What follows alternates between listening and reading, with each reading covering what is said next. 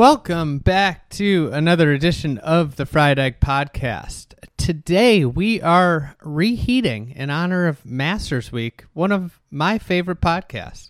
Uh, we did this over two parts last year. Uh, I did it with Geoff Ogilvy down in Augusta, and we went through. We really he went through every single hole at Augusta National.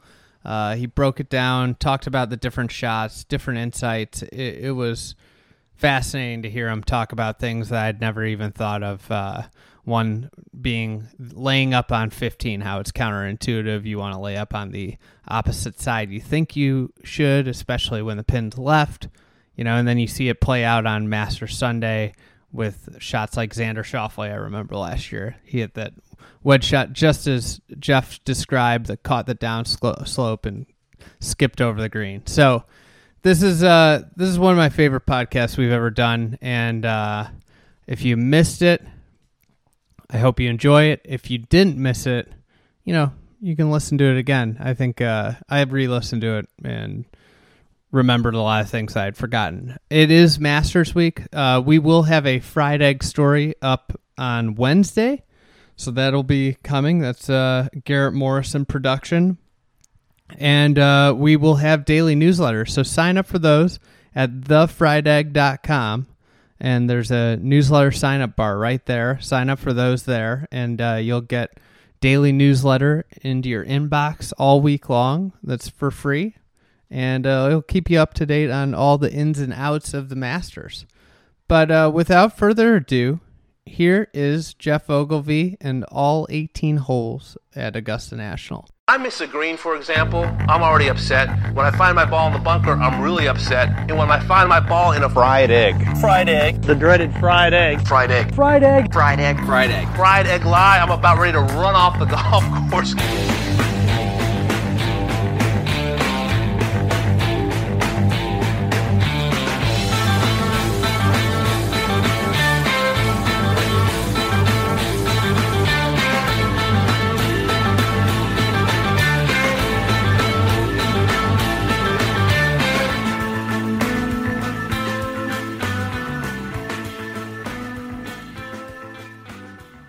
Say you're you're in contention on on the weekend.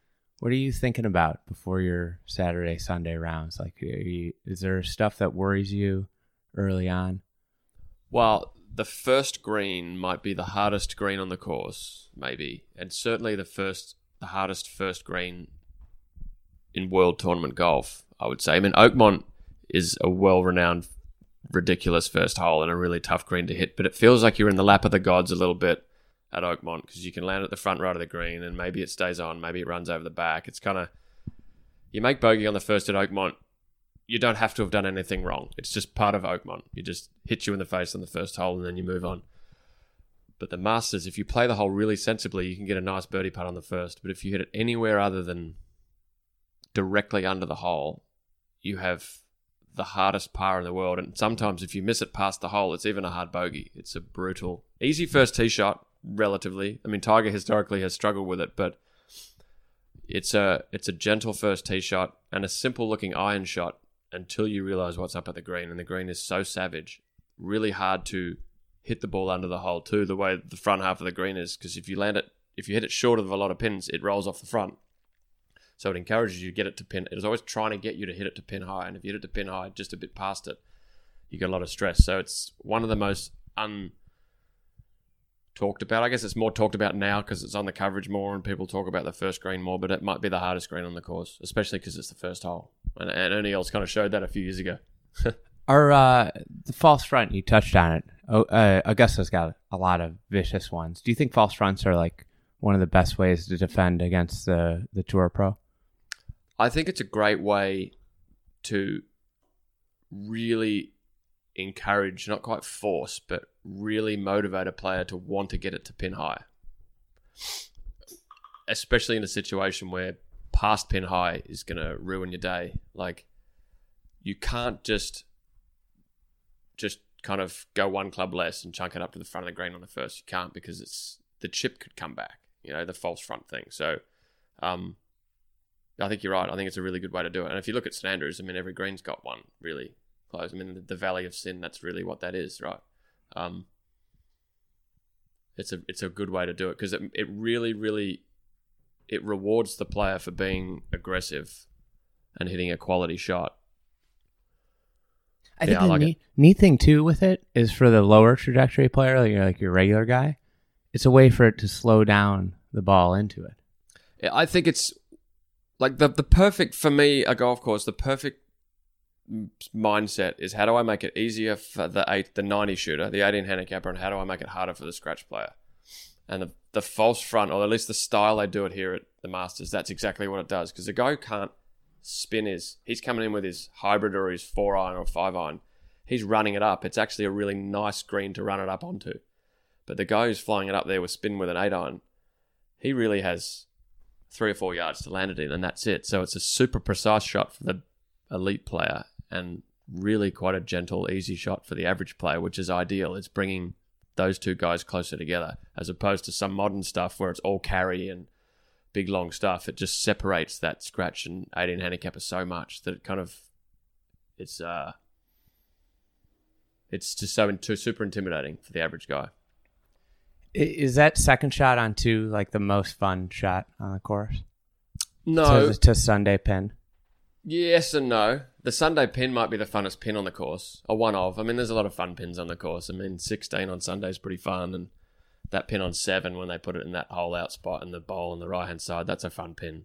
Um, but the the one on two is hard. I kind of always laid it up on two a little bit. My mentality was if I could get it just in that front right bunker or around that front right bunker in two, I was happy.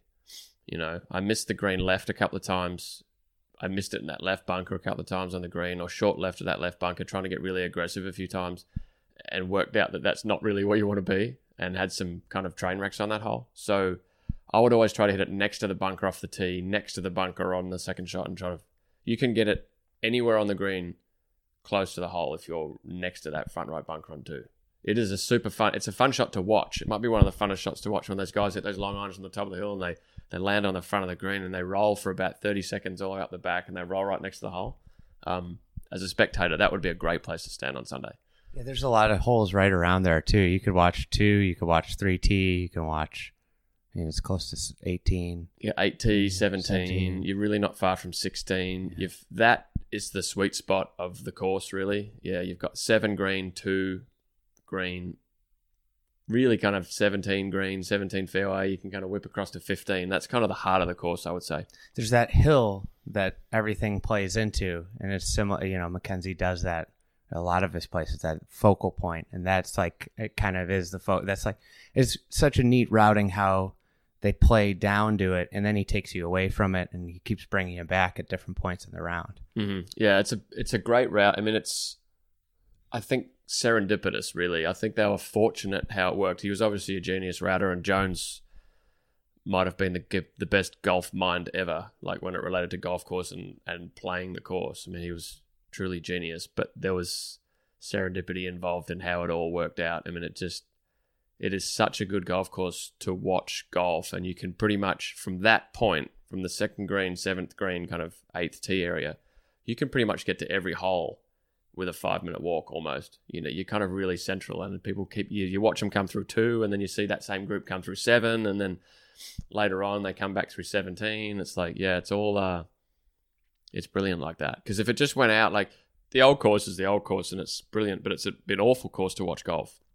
Great course to play golf, but to watch it's kind of awful. But this kind of matches all the creates all the great golf, and it makes it great to watch. Yeah, it's incredible. Almost like the stadium course before the stadium course. Yeah, I mean, everything about it is just. I mean, you had to say say perfect. I mean, there is no perfect, but relative to everything else, if you want to find for a great place to watch golf and a place that's going to create great, attractive golf to watch, right? It's all right here. It's incredible. It's, it's an expansive property, but intimate. Yeah, it seems. I don't think it's quite as big as you think, but it seems so big because of there's there's no real lines of trees. They're like copses of trees, right? Copse is the word, right? Like groupings of trees. But you stand at the clubhouse, you can pretty much see across the whole course, um, which makes it seem like this big kind of park. You know, it's like it seems massive, big scale, big wide fairways, big bunkers.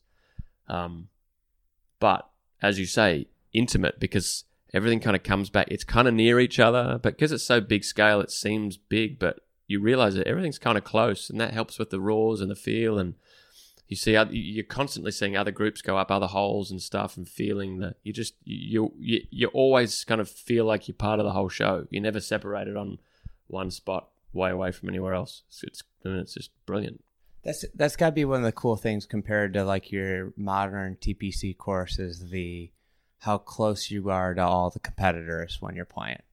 Yeah, it's yeah. I mean, you're teeing off on the first, and you're watching the guys hit into the ninth, and and kind of sussing out the pin and where they're hitting it, and then and that happens kind of all the way around. You're playing down two, and you're watching them pitch into three, and then on seven, you're watching you're walking down six, say, and you're watching their shots into sixteen, and uh, you can you're constantly kind of being reminded of what's coming and what's gone and who's doing what, and um, it's nice to feel a part of it. You know, there's a lot of courses where you're just way out there now, right? Modern routings seem to just go wherever they want and don't take that sort of thing into account. But uh, it's great to be out there with all the competitors and playing partners and feel like you're part of the whole show. That's the whole thing. It's just a whole, the whole thing is just one big show, right? And it's brilliant. A, a buddy of mine, Sean Martin, did this strokes gained uh, analysis of winners and the golf course where they picked up the most shots to the field and the two holes that came out on top were number three and number 14. Well, they're the two holes that you can have the most docile seeming holes. No bunkers on 14. Three has bunkers, but they're really easy to miss. You just kind of hit a, some sort of. Well, modern play, these guys all seem to hit driver up short left of the green, but it's just been a three or a two or three iron or a hybrid these days to the top of the hill and a wedge onto the green, and it's relatively simple. And 14 is driver and a nine iron or something, but they'd have two greens that if you miss them in the wrong spots, you have almost zero chance to make par and a big chance to make six or seven or eight. You, you can just they turn you into idiots. That doesn't actually surprise me. Like I think everyone would have thought twelve or thirteen or eleven or fifteen, but it's uh the third I think is a genius hole because the only way to really make birdie or get it close is to really risk missing it short of the green. And if you miss it short of the green, it's almost an impossible up and down. It comes all the way back, and you're 12 feet below the level of the green to this crazy pitched green. And the only way to get that pitch close, if you do miss it short, is to risk leaving it short again. You know, so once you've missed it short, unless you say, right, I'm just going to make five. And by the way, it's not an easy five because your little pitch will go 12 feet past the hole and a putt that'll break six feet.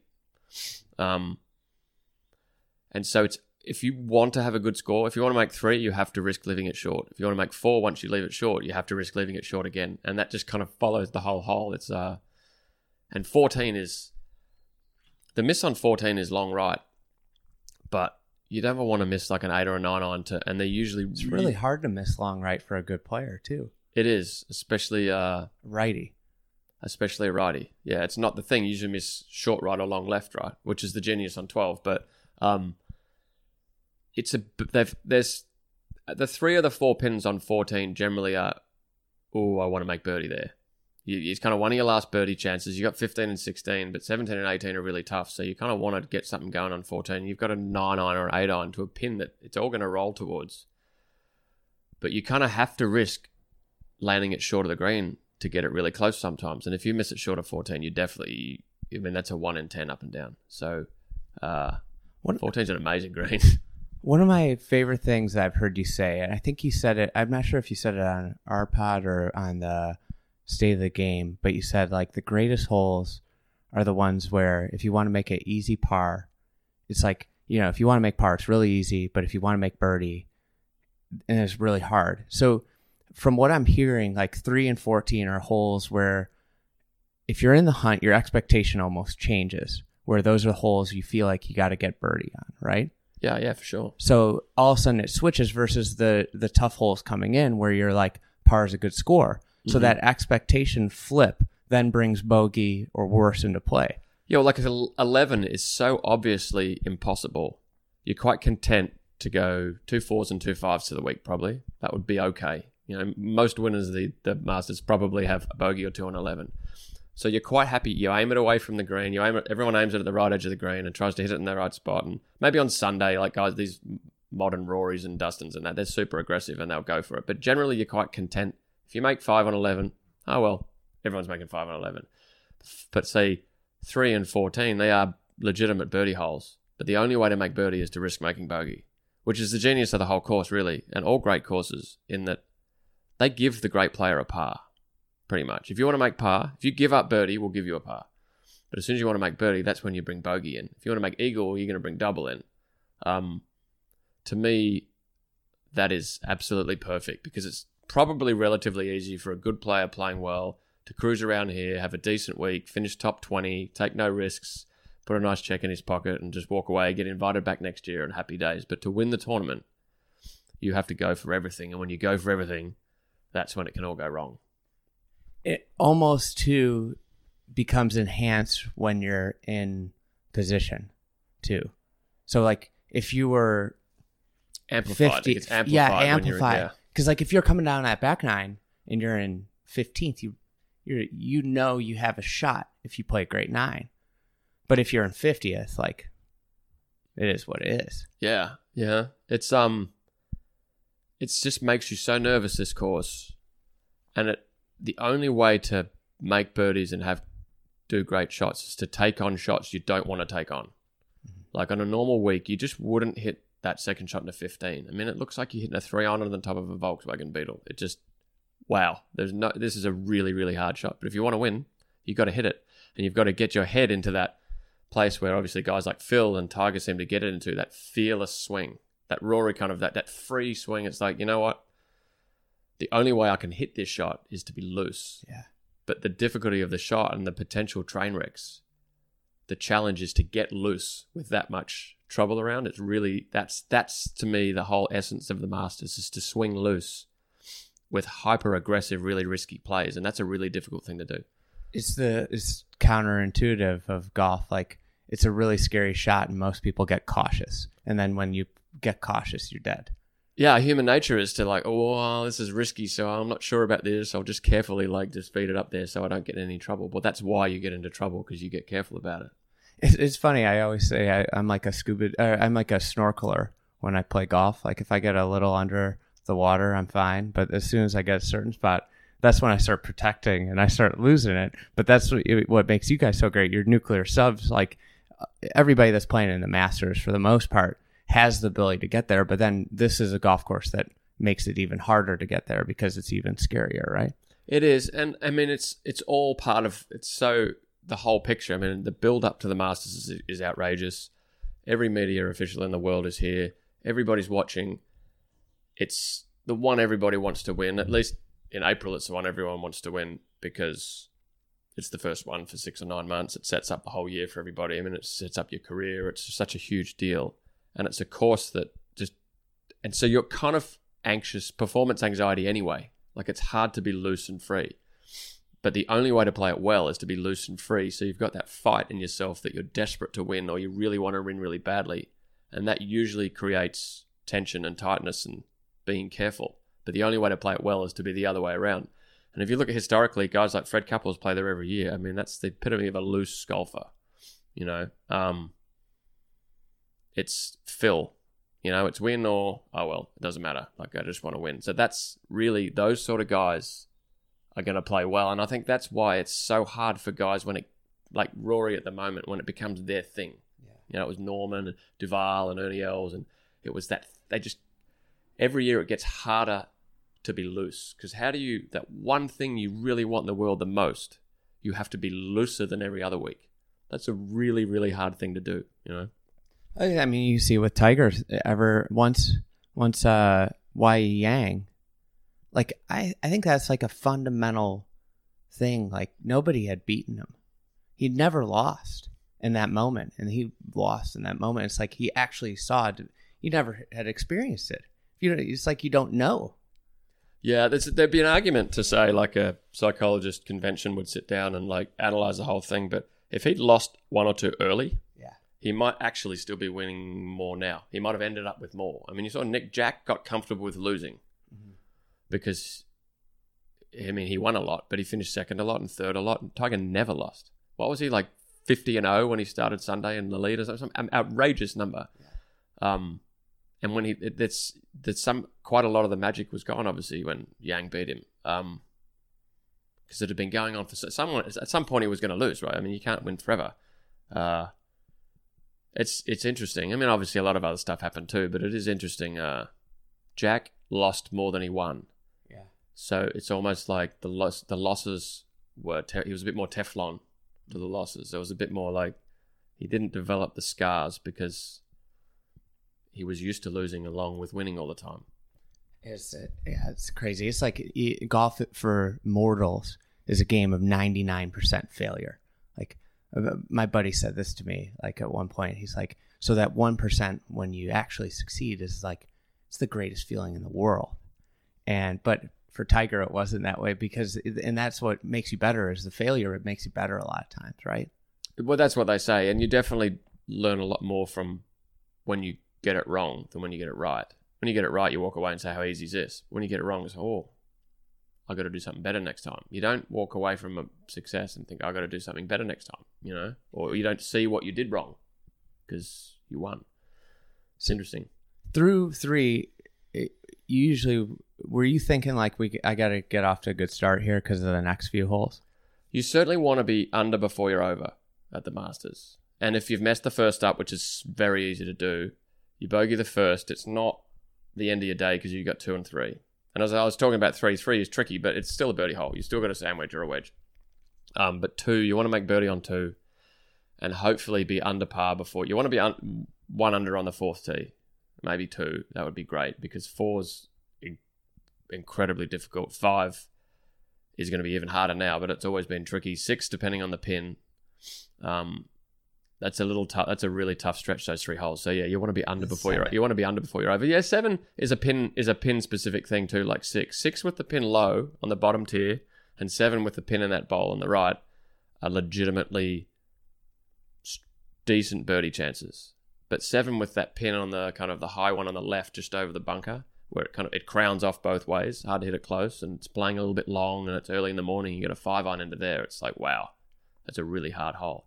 And six with the pin on the high tier, that crazy high thing on the right, um, that is one of the toughest seven or eight irons or six irons you'll ever have. Uh, so they they can flip. Six and seven can go from easy to difficult, but you can have that day where four, five, six, and seven are four of the hardest holes on the course. So yeah, you want to be under before you're over. It's funny. I got this book. This guy did a strokes gained analysis. Joe Pita. He he took all the trackers. He scraped it, so he had stroke gain statistics from last year. And one of the things he found, it, there's only one double or worse on eight, and and then but then there was very few eagles. It was like It's one a- of the least varied holes. It's a tough eagle hole because I mean we you see you, everyone gets in and watches on Saturday and Sunday and Tiger or Phil or Rory or something. I mean they're swinging it in, but it's a really big two hits for most players now. There's no run on the fairway. That bunker on the right is really hard to avoid. Some reason it's quite magnetic because the left trees are really rough. But there's no real train wreck on eight. Even if you hit it in the left trees off the tee, you kind of punch it up the hill, hit whatever you can on the middle of the green. It's quite a receptive green to hit it within 25 feet because it's high on both sides. It doesn't repel balls; it brings them back towards the hole.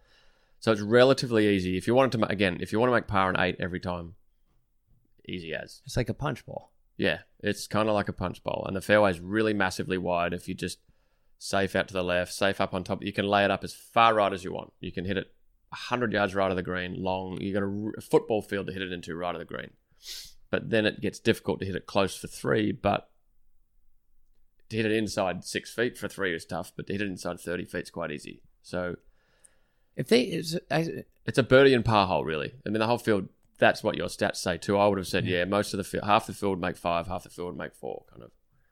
I was looking at the old pictures, and I you, there's centerline bunker is now the right bunker. Do you think if they opened that right side up, you'd see more eagles because you're actually hitting from the proper angle? And Yeah, a little bit. I mean, they probably were ten years in front with the le- the depth, how far that bunker was from the tee. I mean, it's a three ten carry or something uphill, um, which is turning out to probably be about right now, right? But when they did it, um, it's been there my whole career, pretty much. I think uh, it was I could sometimes not get it to the bunker. Right, I was forty yards from carrying it. hmm Um, and it's a deep bunker and it's a tricky shot out of it, but it's not the worst. So people are willing to take it on because again, if you hit it in the bunker, then you just lay it up and hit a wedge on the green, and it's really it adds half a shot. Like it's not adding three shots like hitting it in the water on thirteen or something. Um, yeah, I don't know. I, I don't mind it. I don't. I think eight's a pretty good balance for where how we're playing right now. I think there's there's room on the course for a par five that only the really strong guy can get to and two, and, and it's it's a really brave shot. The second shot, it's you've got to hook quite solidly, like some sort of three wood or something, up and to get it on the green to anywhere close to the hole. And that's a really difficult shot off an upslope. And whenever you try to do that off an upslope, you generally miss it right. Mm-hmm. And it that hole allows you to miss it right. So your brain says, okay, it's okay if I don't hook this. So everyone generally just flares it out to the right, wedges it onto the green. I think eight's a good balance, actually. I I actually kind of like eight. That's that's interesting because when you miss to the right and then you're tripping over those mounds, it's really hard to hit it close, which makes it hard to make birdie. But it's still a relatively easy par. Yeah, it does make it hard to make birdie. par. It's, it's but if you get the ball over to left, especially with those right pins, it's easy. It's much easier to make it. So if you're brave, Yeah, I mean, strategically, it ticks every ball. box, right? Like the more risk you take on the tee, it's closer to the bunker, the easier, the less you have to hook your second shot, and the easier it is. The the the more the the the less risk you take off the tee, then the harder it is to hit it on the green. And it's just exactly the same on the second shot. If you take no risk, the further right you go, the harder your wedge. The further left you go, the easier your wedge. But the further left you go, you risk going down into all the flowers and the trees and the rubbish. I mean, this course does that all the way around. It ticks st- strategy 101, like, and in an interesting, different way all the way around. It's uh, they, it, they just get it. It's just right. nine's the easiest driving hole, right? maybe statistically, but um, I've it's easy if you can turn it over. Um, and it's it's another one of those holes that coaxes you into trying to take more than you need to on. Like you really want to hit a big high draw because it goes further. Like it's it has more of a forward bounce rather than Yeah. a sideways bounce. Um, it's a relatively easy tee shot to hit the fairway, but again, it it's a bit like the second shot on eight. It kind of tries to suck you into taking on more than you need. Um, and because you don't want, if you f- kind of flare it a little bit, it's pretty easy to not hit it in the right trees, but you end up with this downslope ball below your feet six iron into this green that really isn't fit for that setup. So it encourages you to take on more than you want. And you'll see a lot of guys hit it in the left trees because they're trying to kind of get those big bounces and get it down the bottom of the hill and hit like a wedge in, which makes it relatively easy, but it's hard to get it to that spot.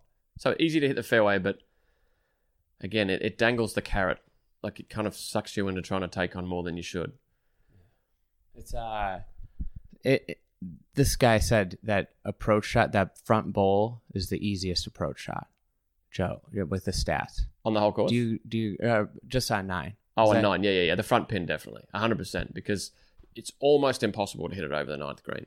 Like Yeah. it doesn't matter. It plays quite long because it's, depending on how far you hit it, it's kind of uphill. And it effectively plays uphill because you're hitting it off such an So extreme downslope. why people always end up short. always end up short because your nine iron will go five or five. It's you're off such a downslope. It's hard to get it in the air. The mm-hmm. second shot, so your nine iron goes really flat, so it hits the ground before it normally would, and it ain't bouncing forward unless it lands up top. So you can really take quite a lot more club. Missing the green to the right isn't a problem. So that front and anything really that goes twenty or thirty feet past it will generally come back towards the pin. So yeah, that's certainly the easiest pin on the green, but it's also the one that you can, if if you don't know what you're doing, you can get it wrong too. So you, you turn, you're making the turn, and then that back nine. Like, what are, what are you thinking about early in that back nine? Well, 10 and 10 and 11 and 12 get your attention. That you certainly think about, well, you shouldn't, but they it, it's in your head. You really want to get through 12. Like if you're in 12 in good shape, you're having a good day. You know, good things can happen after that. 10 is arguably, I think, the second shot on 10, unless you really smashed one down there long and down there and left and got a short iron in, is maybe the hardest swing on the course for me. Downslope ball above your feet, five iron to a green that looks minuscule from the from up there. You're going down a pretty steep hill, and it's such a beautiful environment. It's such a ten is one of my favorite holes to play. Uh, it's a fun tee shot. You're really trying to hit a really big draw, but if you don't, it's not the end of the world. You just get a really hard second shot. Um, every time I parred ten, I was happy, and that's another swing. You have to swing free on that second shot on ten because it makes you be careful, but it plays a little bit longer than it looks. The green looks tiny. The right bunker's definitely no guarantee, and left anything can happen when it bounces down left under the camellia bushes. So nine, you get the downslope fade lie Mm-hmm. to a l- slightly elevated green. Then ten, you get the downslope hook lie. Yeah, nine to- you get a downslope fade lie to a green that really it, it encourages a low fade, Yeah. the lie, but the shot requires a high draw. And ten, you get the low draw lie, and the shot really requires a high fade. Yeah. Um, and that's two hole, two holes in a row. You've got that. Um, Yeah, the way it- that green sits and the bunker that eats up that right is it's brilliant because you got to hit something that way yeah. or else it goes further away. And you see that every year. Mhm. The ball running away from the hole that looks like it's going to be close and then it ends up 30 feet away. And I love that idea of really to play 10 great, you don't have to fade it into 10. It just presents like you kind of want to, and it lands a bit softer and it's more receptive. It's where you have to draw it off the tee and hit a fade on the second shot. Um, yeah, 10's brilliant, and 10 is a. I mean, it's obviously it's been talked about the green, I guess, a fair bit, but that is a really, really hard green to read. It does some mysterious things, and it's always in the Shade. Yeah.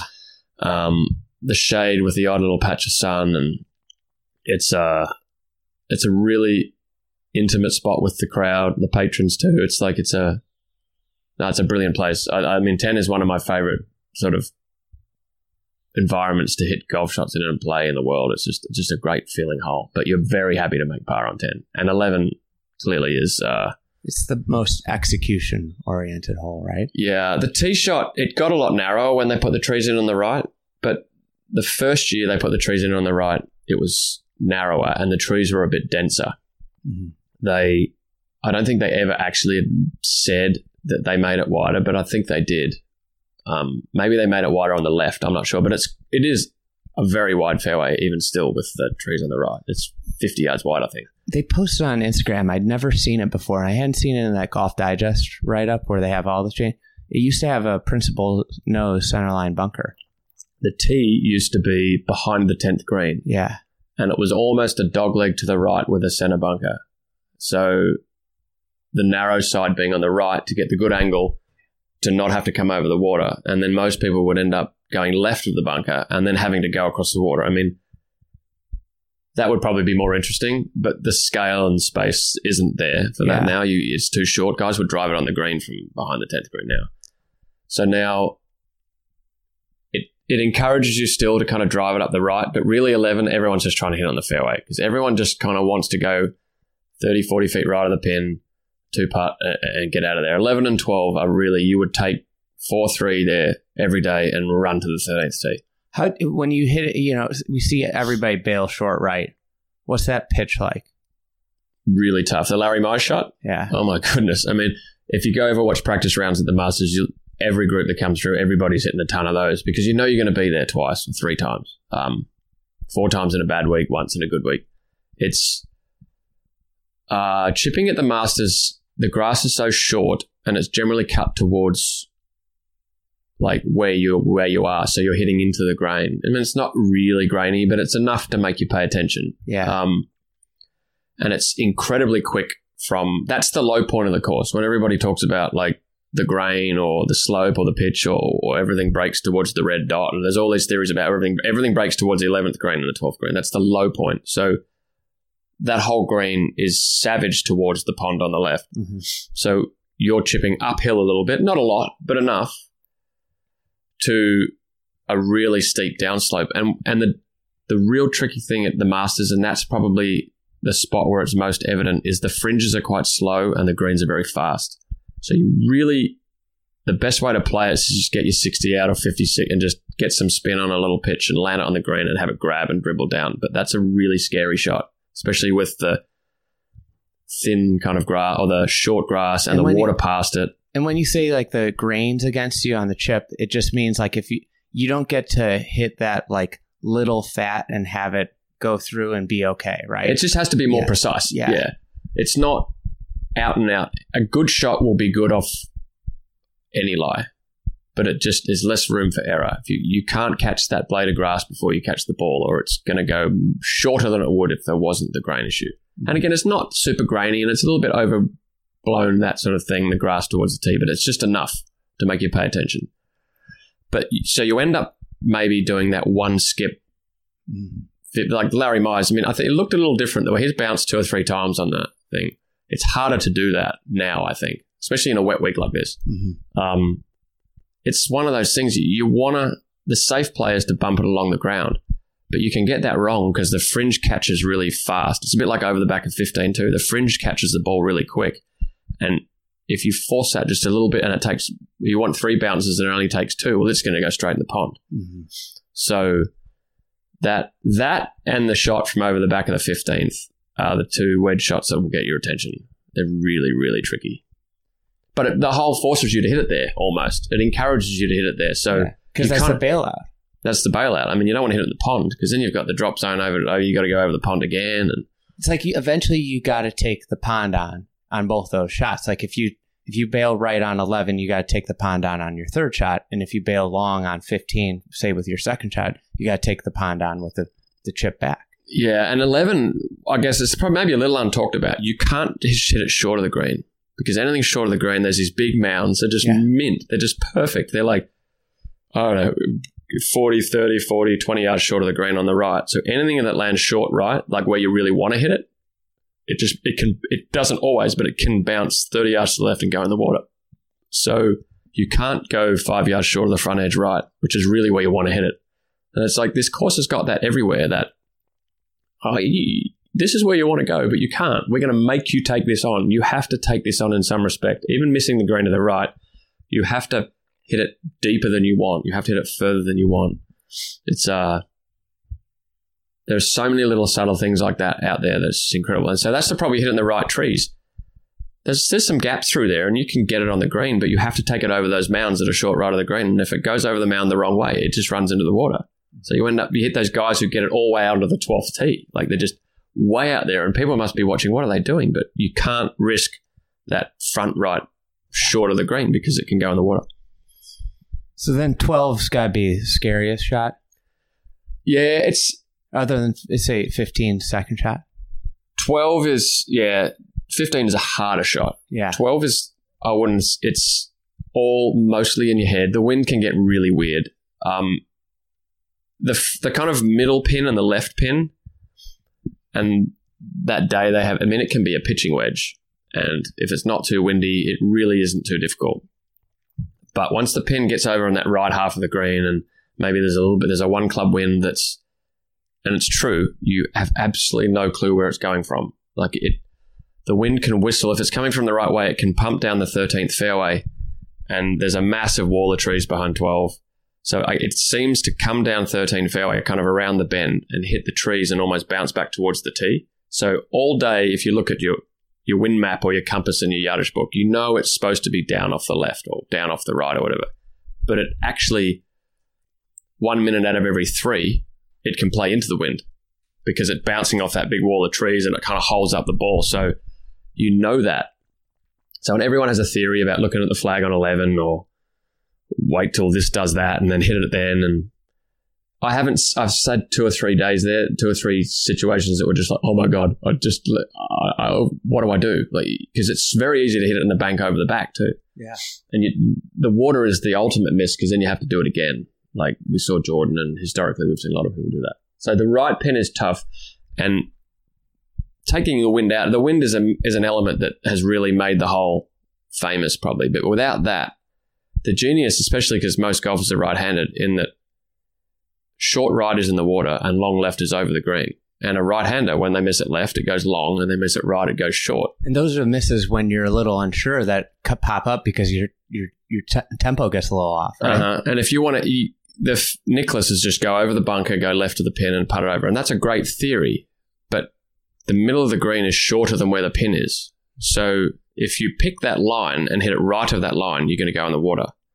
So people, I guess, a lot of people would see guys hit it and some big names and some big moments have hit it in the water on the right on 12. Well, if they're trying to play the smart play and push it, it's guaranteed to be in the water.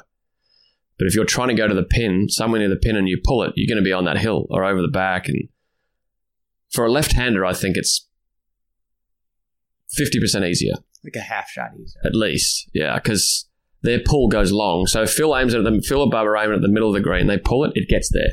They push it, it doesn't go long. So um, if there was no angle, if the tee was 20 yards further to the right or 30 yards further to the right, it wouldn't be much of a hole. It wouldn't be the, the hole it was. It'd be beautiful and famous and it would be tricky, but it wouldn't have that kind of edge of wow. It's like the importance of an angle, Yeah. you know, because you're hitting from essentially they put it in a disadvantage angle for a right hand. Yeah. On I mean it's genius. The front left edge would be I don't have the book in front of me, but it's probably 15 yards short of the front right edge. And the back left edge is probably close to the front edge on the right pin. So if you go to the left hand side of the green, back edge will only just carry on the right.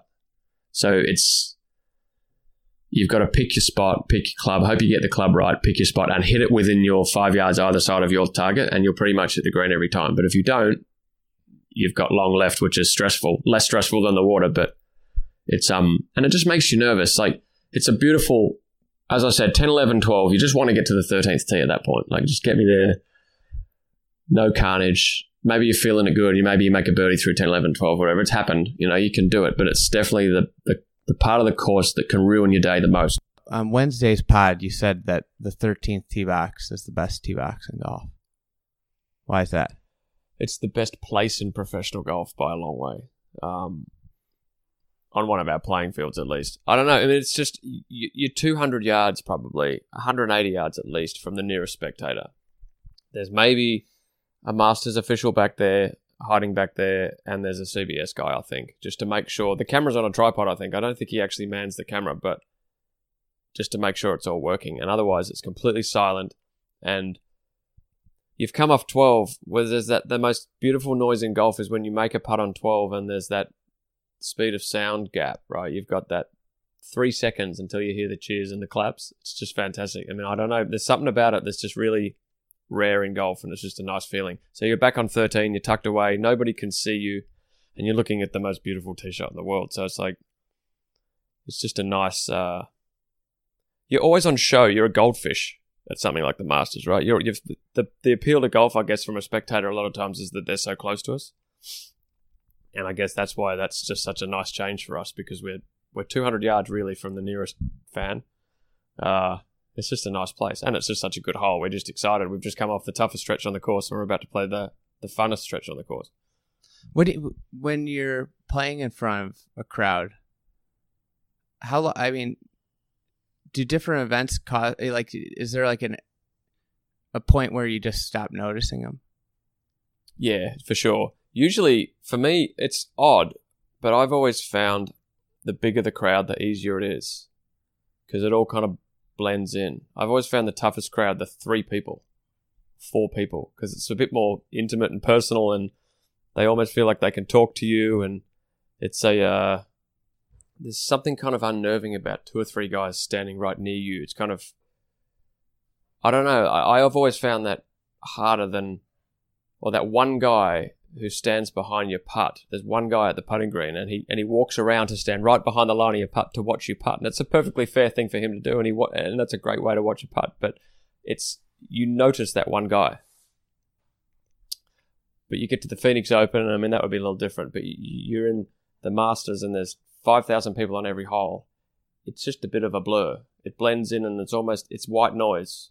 So it's like the noise cancelling headphones. It's almost you don't notice them as much. Yeah, it's like you. There's constant noise. Like when I was playing a tournament at Beverly in Chicago, which is like over. It's like you know in the city of Chicago, major streets, and then right over Midway is flying over like all day, and it's the it's got to be the loudest course in in in America. And but then like it's so funny you don't even notice it after a couple holes. Yeah, it is. It's like there's a few there's a there's a few famous courses around the world that have the airports, and St Andrews, to be fair, is kind of one of them. There's Leuchars, the the RAF base, and there's jets all day, and that kind of helps a little bit sometimes. And Torrey Pines is renowned for F-18s and F hornets and all sorts of stuff. They're flying absolutely all day, and it does create this kind of noise canceling headphones effect. It's just you don't even notice it after a bit. So then when you go back to 13, it's kind of weird. It is. It's really, really quiet, and uh, yeah, you can hear each other talk, and it's just a uh, it's a very odd place when you play the Masters. is such a an assault on your senses. There's people everywhere. There's noise, and it's such a, a massive week that you've got this spot on the course that's just totally silent. It's uh, it's actually really nice. What are you What are you thinking about with that 13th tee shot? Well, I'm for me, I've always kind of struggled to hit a big draw with a driver. So I, I kind of initially, initially was trying to hit three wood because a lot of guys, the longer guys, would hit three woods because it's much easier to hit a hook. And I played with Freddie early days a couple of times, and he hit this great sweeping draw with a three wood that was kind of I was very envious about, but it looked like the sensible way to play it. And uh, the the trouble really because it's once you've gone left once or twice, it spooks you for a long time about going left again. So your problem really is hitting it through the fairway, um, because that really takes out. Well, unless you get lucky in the pine straw, it it brings in the risk. So I would try to hit kind of three woods with a, a decent draw, but give the trees a lot of air. Like the trees are very uh, penal, and everything seems to bounce in the water from the trees every single time, or left of the water even, and that's just terrible. So I generally hit three wood, and I think I ended up hitting a few more drivers, um, trying to get a little bit more aggressive. Um, but I I wasn't really that great, or haven't been that great at hitting big draws of drivers, so I kind of was willing to accept like a three or four iron into the green. I didn't really ever try to get much closer than that because, I, as I said, you hit one left one time and you get so burnt by being left, and you just feel like you've wasted a shot or two, and you've missed out on maybe the funnest shot in the course, which is the second shot. That I used to give it a bit of air, and I used to block a few, and then you'd be way out, and you'd have to lay it up. But at least that way, um, you don't go left. So I would just try to sort of almost back foot a three wood and hit kind of a low screaming hook. Um, that was my play. So missing that fairway, you you would be really mad because you didn't get to hit the second shot. That, that's the funnest shot on the course for me. Yeah. Um, it's just incredible. And what people don't, it's such a genius hole. It's almost the perfect golf hole. And if it isn't the perfect golf hole, it's probably as close as you can get to a perfect golf hole. It's strategically the f- the further le- the closer to the water you get, you get like a threefold advantage. You get a flatter lie, you get closer to the green, and you have a better angle. If you the further away from the creek you are, the further from the green you are, the more the ball is above your feet, and the worse your angle into the green.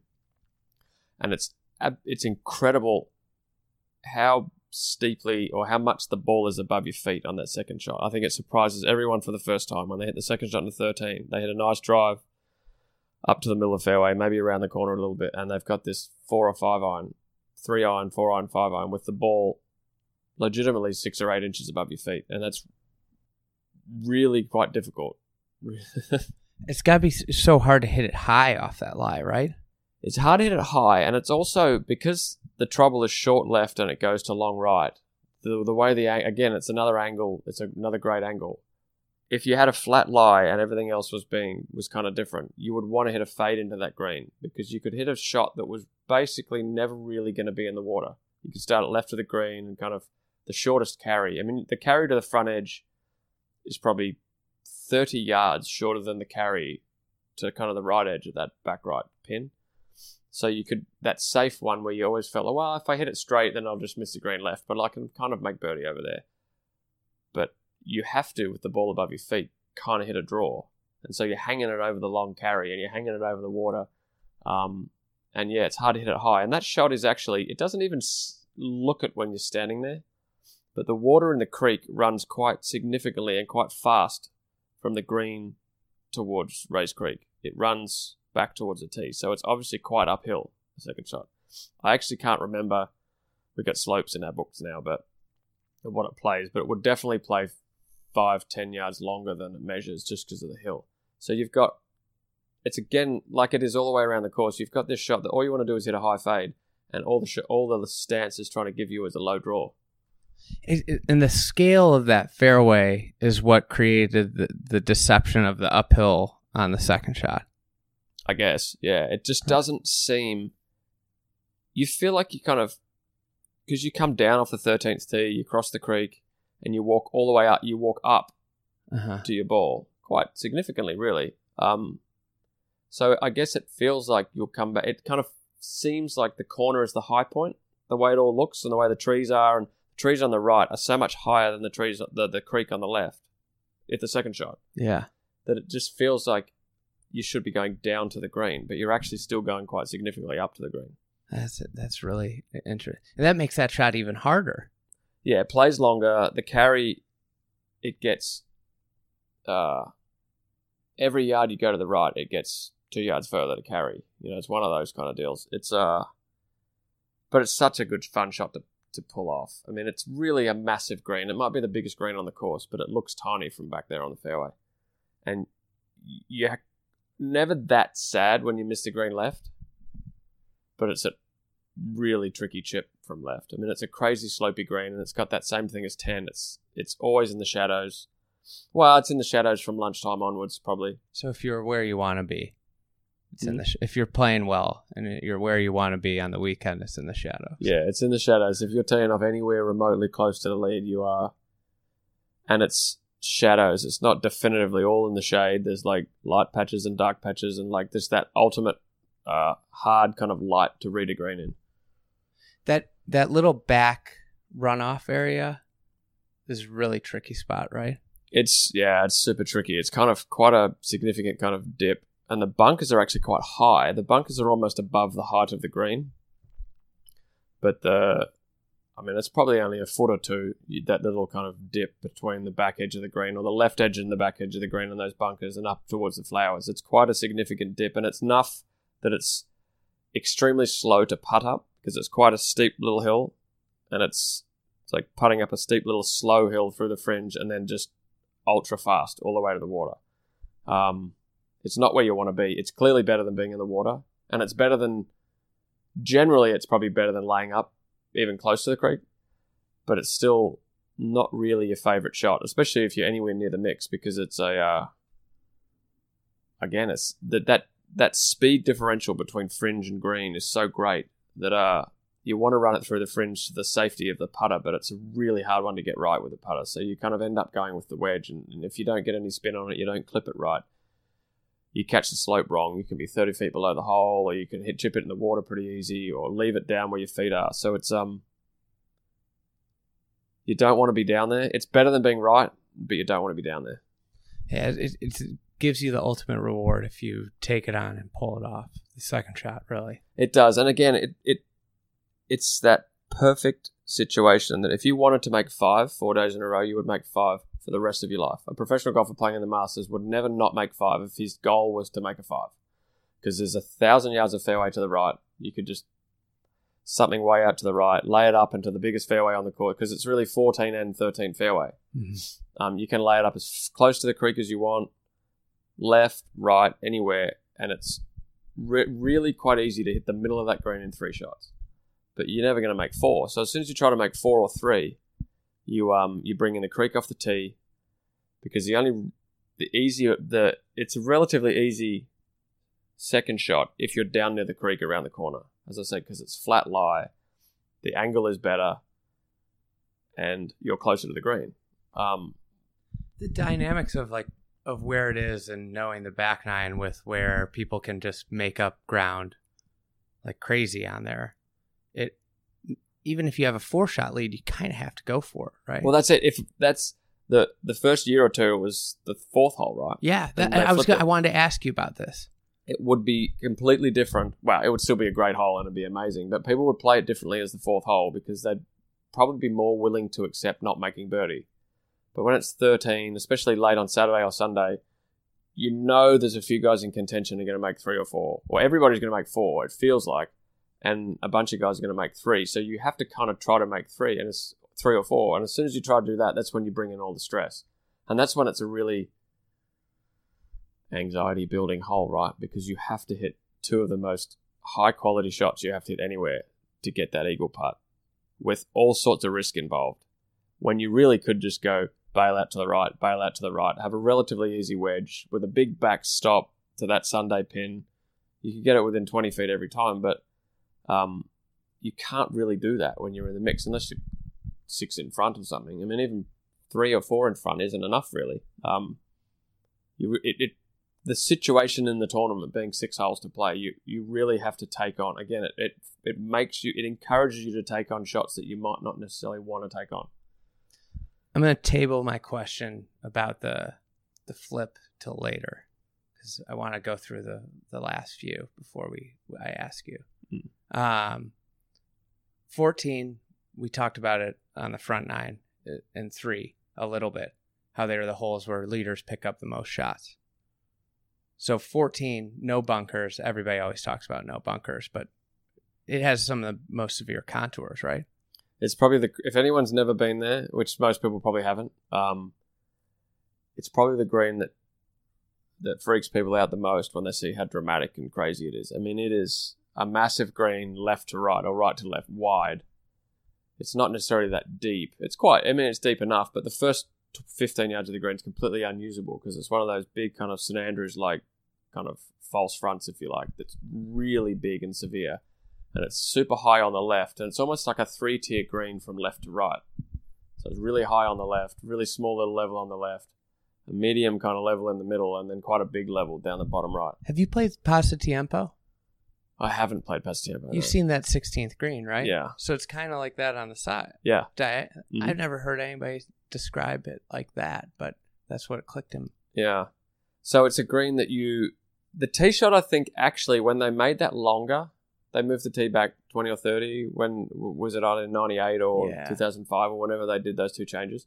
Um, it got longer. I think the tee shot got a little bit easier with with that and the fact when they started cutting the fairways back to the tee. Because I think in the old days, from what I hear, is you had to hit a draw to keep it on the fairway.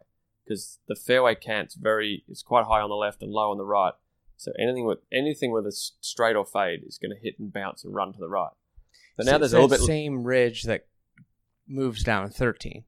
Yeah, it's the same. It's the same hill higher up the hill, but the same sort of slope, and you have to hit it. You've, it's quite a big fairway now. I think it's bigger than it was before. The length actually made it a little bit easy to hit. I think because it's quite hard to hit in the trees now. I mean, you can run it out into the right rough, um, which is not ideal because it's a green you want a lot of spin into. But um, it went from like a hook three wood, I think, in the old days to like just smash a driver. And if you can draw it, it's definitely an advantage. Um, because again, the higher on the left you get, the flatter your stance is. So again, it's a bit like 13 in that the, the closer on the inside of the dog leg you are, the flatter your stance, and the higher up you are, so the shorter the second shot plays. Um, but there's trees on the left that you, I think Dustin carried them uh, yesterday, but generally no one can. They're massive trees, and you kind of have to go around them. And if you hit them, they all again Augusta trees. They always bounce th- towards the trouble, right? Augusta trees somehow make balls bounce into the trouble, not back onto the fairway. But it's I felt a relatively simple tee shot if you as long as you weren't hitting a big fade for a right hander.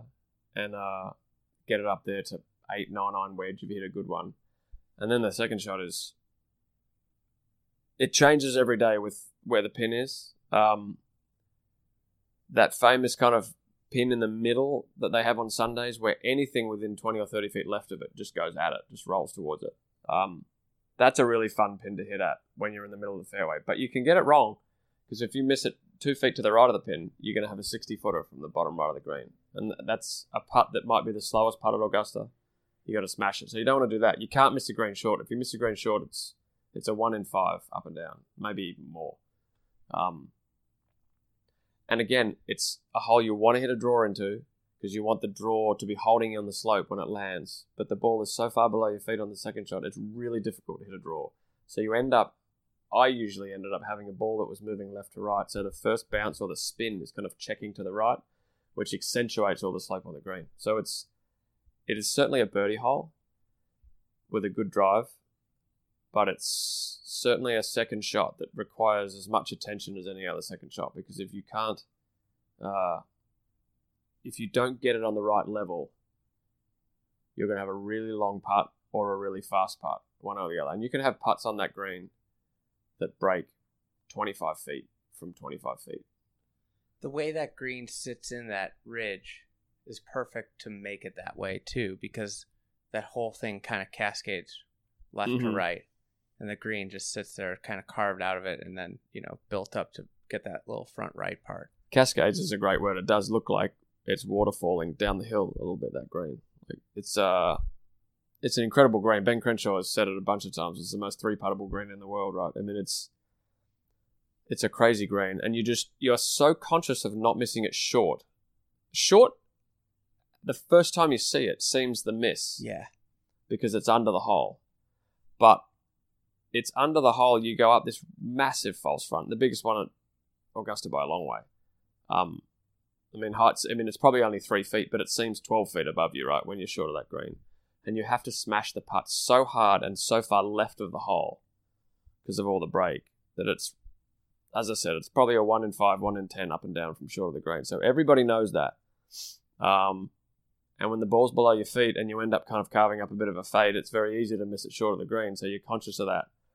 So and that's a hard lie to hit that draw that you want to hit into. yeah, for me it always was. I mean, I think for everyone it's the hardest. For the for the comfortable drawers like like Rory and guys like that, then it's probably not that big a deal. But for most people, it certainly makes the shape you want to hit, the slope is is exactly wrong for the shape you want to hit. Long is the miss, right? long long and right of the pin is Yeah. the miss any if you want to miss it right of the pin but not by very much generally. I mean that pin in the middle to get it close you have to land it left of the pin and it sweeps down but you'd still prefer it to sweep down and break and end up below the hole to the right. Long right is you can get up and down to any pin from long right. How do you miss long right though as a righty? Yeah, it's difficult because your your your miss to the right is generally short, right? So Yeah. if if you can miss it to the long right, if you actually hit it straight or hit a draw, pull one off, it's going to go long, right? Yeah. Long left, and long left is a disaster. So again, it's just a very clever use of slope. Serendipitous, I think, a little bit because you couldn't have built a different green there. That you could only build a green that went high left to low right because the severity of the hill.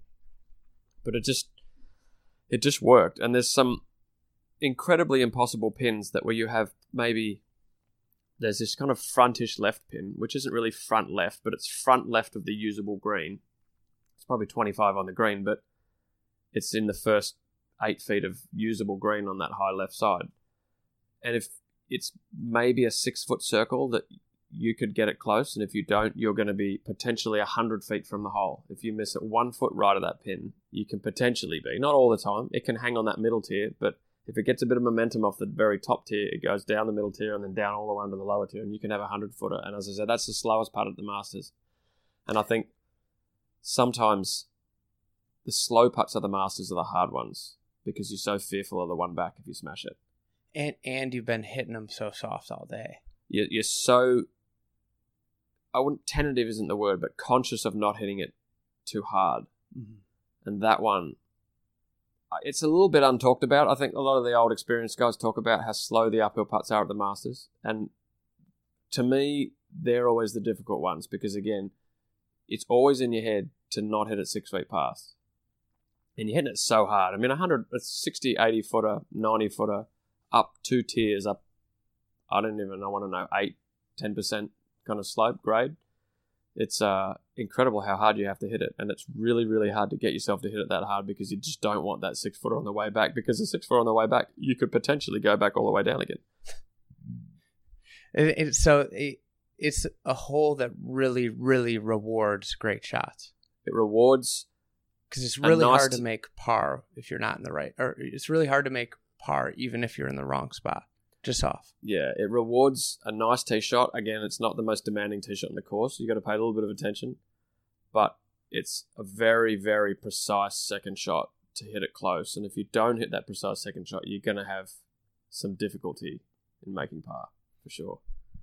Then you go to 15, which is infamous hole.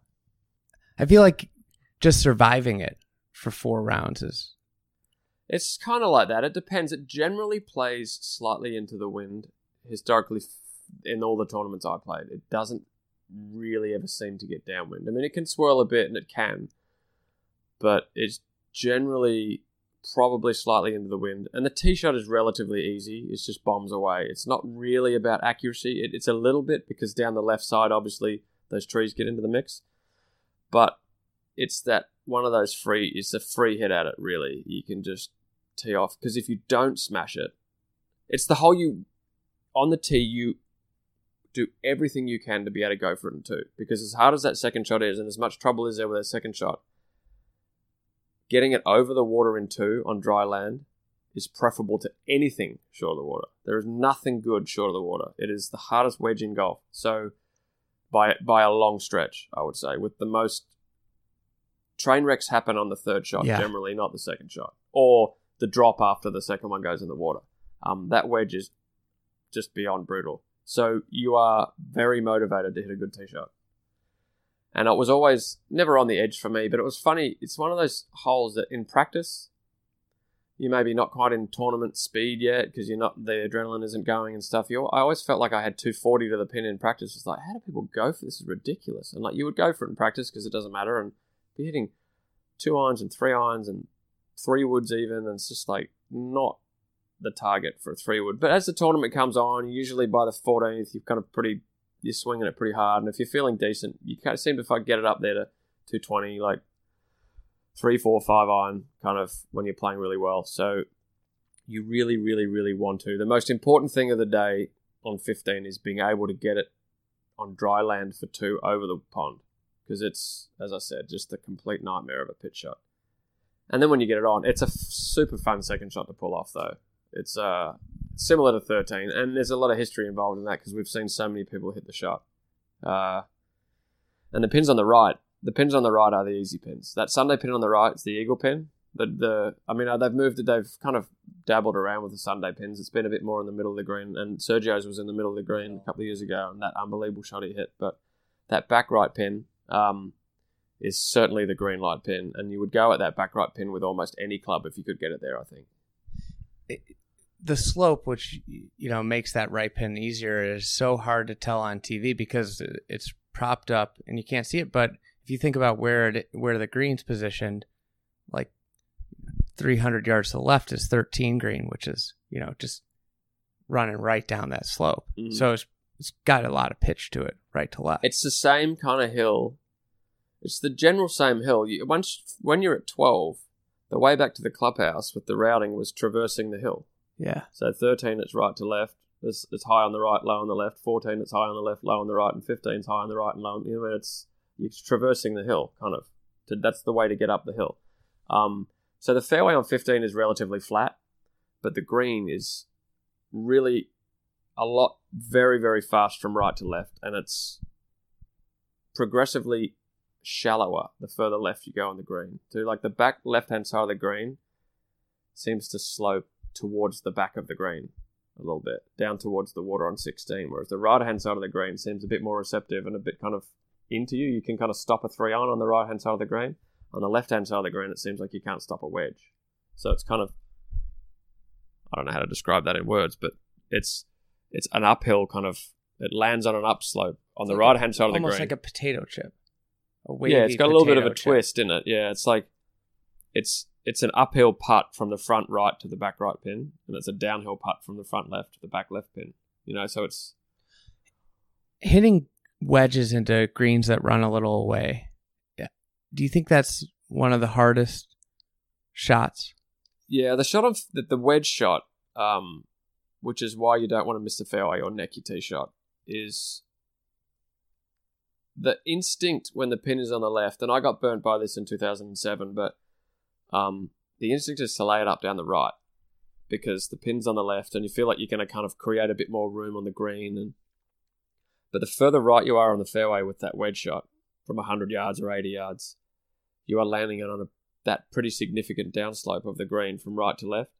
And the first bounce is so big that if you land it anywhere near pin high, it's just one bounce over the back. And we've all seen that shot a lot. That wedge that lands next to the pin and just goes bounce over the back. So you you're off a downslope on that, as I said, that that fairway grass that demands precision. I mean, it's not difficult, but it demands precision. Like it, it's unforgiving. It's an unforgiving lie, especially with a wedge. So I initially was trying to lay it up on the right, and in 2007 I laid it. It was that crazy, ridiculous Saturday when it was 34 degrees, and the, the year that Zach Johnson won, and we're all shooting over par. But um, I think I was somewhat in the mix, two or three behind. I think with four holes to play on Saturday, and I wedged two in the water, and I laid it up down the right and landed my 60 like on the front edge, and it just spun off the green into the water, and then I got stubborn and dropped it in the same spot, and or maybe I walked up two yards. Or no, I didn't do that. I think the Tiger Woods thing. I can't remember whatever I did, but I just did it again because the fear of that one bounce over the back is really there, and it's such a downslope. So your wedge comes out low, so Doesn't carry quite as far. doesn't carry quite as far. And that first bounce is going to be such a big, long bounce because it's Mm-hmm. coming in fast. You know, that downslope wedge with a lot of spin, it's landing fast. It's like Yeah. skidding on like, it's almost like it skids a lot when it lands. yeah, it grabs on like the second or even third bounce. yeah, it doesn't grab on the first bounce, it grabs on like the third bounce. So eventually, if you lay it up, I think the true experience lays it up as far left as they can. And so that was the second time you'd played it. So this is something. This is an example of like the course hadn't fully revealed Mhm. itself. and and I and I, I I learned it early, my second masters, and I always, if I had to lay it up, then I would go out of my way to lay it up as deep to the left as I could, even in the semi rough on the left is the the first cut is uh better than anywhere on the right because again it's a bit like 13 the further left you are the flatter your stance and if you go way left and have a distance where you can get some spin you can even to that back left pin or that left pin you can hit a pitch that lands 20 or 30 feet kind of right of it Yeah. and kind of spins left because it comes back down the hill and you can get it and it's a very receptive. It's a safe way to play the shot, but from the right it's it's really difficult. I mean, it's really difficult to describe unless you've been there. But the, every yard you go to the left, the more the re- the more receptive the green gets because the more it kind of you're turning It becomes it big. into an upslope. It's Yeah. like when you have like a, a really fast downhill putt that moves how you can slow it down by hitting it into the slope. Yeah, exactly. Yeah, you're hitting it into the. So it's like starting the ball into the wind. It just slows it Mm-hmm. down. Like it's the first bounce is now going to be a sensible distance. And again, the further left you are, the flatter your stance. So now you can hit a pitch with a bit more flight. The green is quite deep on the right and really shallow on the left. So if you're at the left, you can kind of create more green depth by hitting it quite a lot right of the pin with all the depth and maybe use a bit of backspin to get it. So you don't really have to risk landing it near the water when you're pitching it from the left. But still, it is. I think if you asked guys on the field, if it wasn't the tee shot on twelve, the if they had to pitch into fifteen, would be most guys' least favorite shot in the course, or the one they're most trying to avoid. I mean, it's inevitable. Usually, once in a week, you're going to have to do it, and some weeks four times. I mean, Zach Johnson did it four times that year, which is outrageously good. Um, and some years it gets long and it's into the wind, and, and guys are laying it up a lot. And that's when you see carnage. The guys backing the balls off the green all the time, and I guess people watching are like, "Well, why are these guys? Why don't these guys just hit it past the hole?" But over the back is the toughest up and down at the Masters, probably. So it's you're damned if you do, damned if you don't. Like it's neither option. Well, shorts to, of clearly terminal, and long is. I mean, Phil's got that shot, but not many others, right? It's a really from one or two yards over the back of 15, it's doable, but it never stops one or two Yeah. yards over. It just keeps running down. And 10 yards over the green, you've got that, that thing that I've been kind of describing the whole time is that really, really slow fringe because Yeah. it's quite steep and the way they cut the grass and how fast the greens are, there's some massive speed differential between the fringe and the green. So is it is it a one bouncer and check? Because if you go for two or three bounces, it generally doesn't get to the green, or you've got to hit it so hard to skip it through for three bounces that you're risking it's very easy to just blow it back into the water.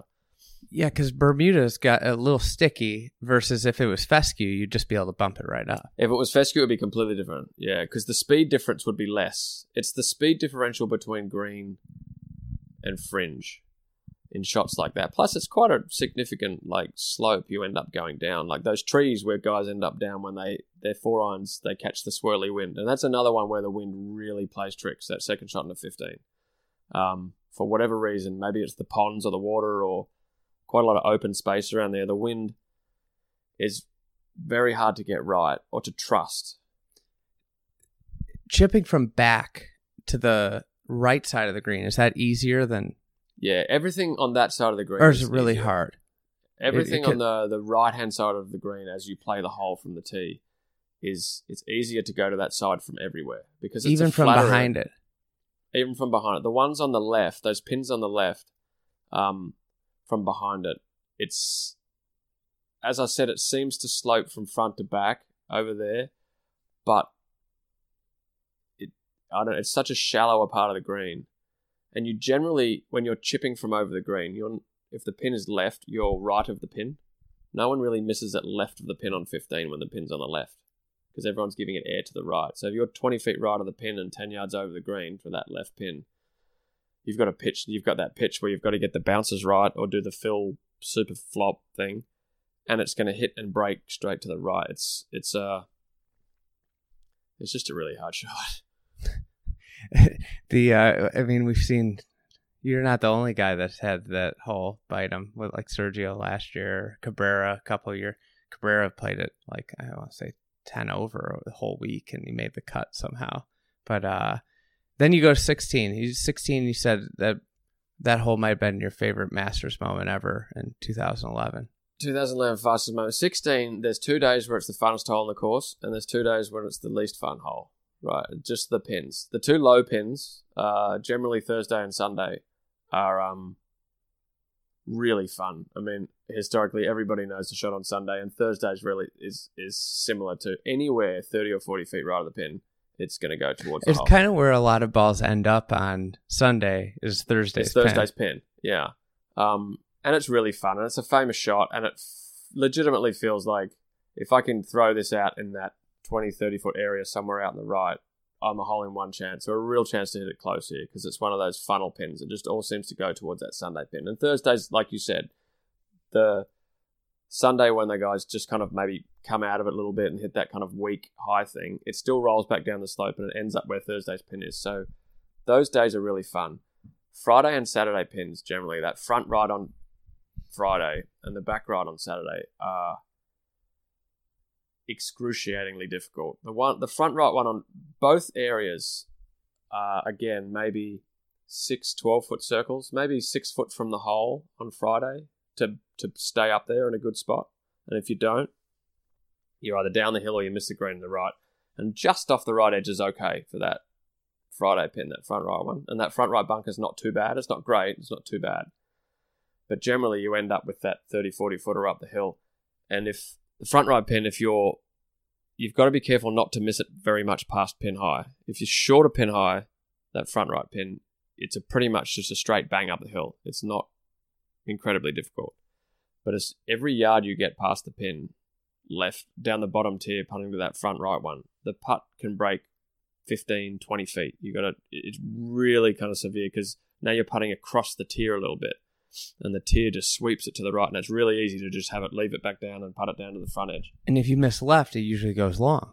If you miss left, it goes long, right? So again, this is the genius of Augusta. It's uh, it's really difficult to miss that one where you miss it. So you really can't where you want to miss it. So you really can't try to miss it. You really just have to like try to hit the great shot. You really do. It's uh all always with the always with it in your mind. You don't want to be 25 feet past the hole in the bottom tier because if you putted from from Sunday's pin to Friday's pin, would be a one in 10 two putt.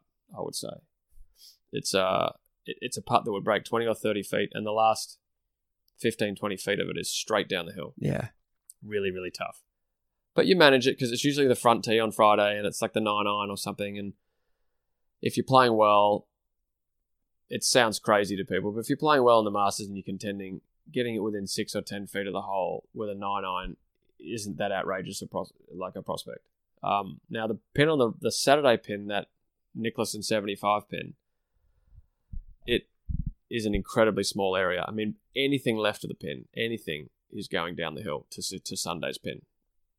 Uh, it, I don't know how many balls can land left of that and stay up. It's an it's an amazingly slopey green, and it's a really really small area. You can hit it right of the pin and it'll stay there, but if you hit it in that right bunker, you're not going to make par. You're going to have to two putt from forty feet for bogey. And right and right of it, it's, it's a nervy shot because you know anything past it's gone. Anything past it's gone. Yeah, it's just an incredibly small area. It's just one of those. The Augusta on every green really. not every green, but at least half, 12 of the greens have some incredibly tiny areas. I mean, the high pin on six is the same, and five's Four- got a couple. 14. 14 have these really, really small, it's like a blank, a picnic blanket to hit it into, and if you don't, you're going to have a long two putt. So that's pressure on the shot. And against that same sort of feeling, the only way you can really hit a great shot there onto those really small pins to hit those really precise shots is to swing it free and loose. And you, it's hard to get into a free and loose mindset when you know all the bad things that can happen. You get protective, and the protective swing usually goes short and it dribbles down the tier, and now you've got this, again, an incredibly slow putt that Nicklaus up the hill, and then the 75 putt. You've got to hit it really, really hard with the idea that you don't want to hit anywhere past the hole Yeah, and you don't want it coming back to your feet. which we've seen a lot. Yeah. Right. I mean, they don't show that sort of stuff on TV that much, but it happens during the tournament quite a lot. Guys will putt up to that pin and it'll just roll back to your feet. It's uh incredible. And then Sunday, I mean, it's the funnest pin in golf. It's uh brilliant fun. It's with the way they set it up Sunday. It's ingenious too because twelve, it's in the toughest location on the green, and sixteen, they give you a chance to score coming in. Yeah, it's the easiest location. I mean, coming in, 13 is in probably one of the easier spots on the green, but you've got to hit an incredibly two incredibly high quality shots to, to have that eagle putt. And if you do, you you you earn it.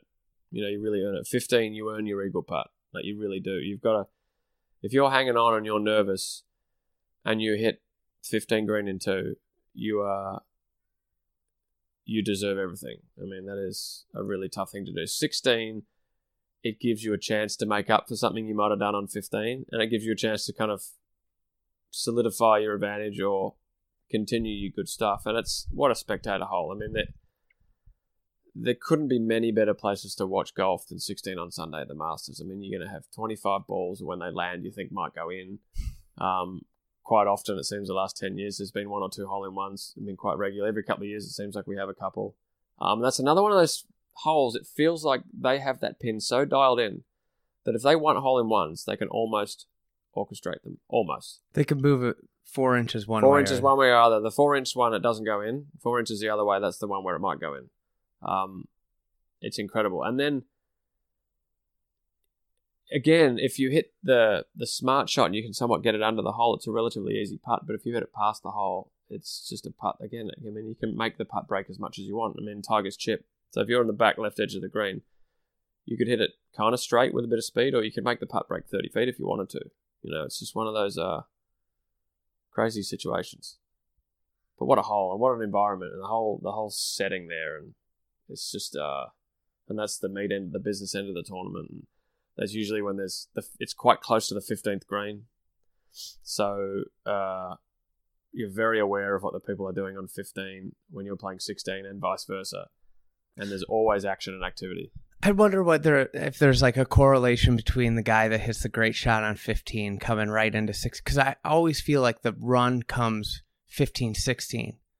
It, I think it's really hard for a guy to and very I don't think a lot of guys have ever done it where they've you know the, I'm, there are guys that have done it but you get on those runs in golf like you run through 12 13 14 then 15 you might stall but then then there's the 15 16 run mm-hmm.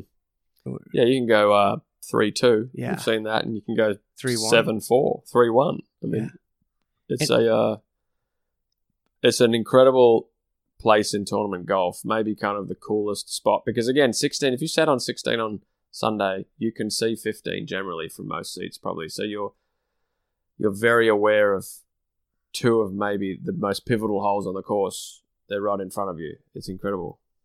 Yeah, I uh, I keep thinking about Sergio where he made that great par on 13 and then 15 he hit a close 16 16 he hit it really close but he didn't make the putt. That's a tough putt if you're past it. If you're past it, it's incredibly difficult. Super like even fast. if you're 4 feet. yeah, four feet, it breaks a lot. I mean, no one likes to hit four foot as much outside the hole, but you really have to just trust that it's going to break, and you've got to hit it a foot outside the hole almost, or even more maybe sometimes. It's a, and again, it's in the shadows, it's in the shade. You can't quite see it as clearly. Um, you're very aware that if you let it go low, it's going to go six or eight feet past, even at no speed. Um, very, very to, to make the hole in one to hit it really, really close, you have to almost get it past the hole off the tee to the right and have it come back towards it. But again, if you pull that a little bit, you're going to be long down where Tiger was, Yeah. or even at the back edge of the green, and you've got you've got your you've got your work cut out just two putting. Did you play 17 with the Eisenhower tree? Yes, yes. What was the effect of losing that? Uh it looks quite a lot wider, but effectively, I don't think it changed it for us too much because we were generally flying Eisenhower tree by the time I played it. We were hitting the one after the one that's there now, or the there was a one after it that I Mhm. think they planted thirty years after the Eisenhower tree, but it, that became the problem for us because it was the Eisenhower tree was quite short, not quite short, but we could mostly fly it. Um, but it was visually less intimidating when it was gone. Uh, again, a relatively I mean, the trees on the right, they got introduced at some point, 98, was it? Um, or 2005? Yeah. One of those two. Yeah, changes. 2005. 2005. Um, relatively uh, easy tee shot, but it's a tee shot that gets your attention. And again, it's another one of those you really want to hit it hard and hit a good one. Because- it's uphill. It's uphill, Yeah. ball's not going to run anywhere, and you get a big advantage for getting it to a certain distance because it's on the flat and the ball runs out a bit. But if it flies 10 yards shorter, it just hits and stops. And you can have a semi blind six iron into a green that's From an upslope. from an upslope that yeah 17 might be my favorite green on the course just because i like the green. But yeah if you don't want a six iron that's semi blind and again the wind is kind of whistling. There's no trees anywhere to the right of the green. Say the trees on the right of the fairway kind of end 100 yards short of the green. So it feels like one of those spots where the wind can kind of whistle through. And over the back again it's an interesting green. Over the back of the right hand side is completely terrible. So when the pins are on the right half of the green you have to miss it short of the green or And- short of the pin. Yeah. and if the pins are on the left you want to miss it past the hole it's a it's a front to back green on the right and it's a or it's a back to front green on the right and it's a front to back green on the left It's actually one of the rare holes that worked against, works against the lefty. The greens. yeah uh-huh It, and so you can't really tell the wind. When Rose was coming down, that Sergio Masters, I remember Rose ended up in that front bunker to that back pin on Sunday. It's death.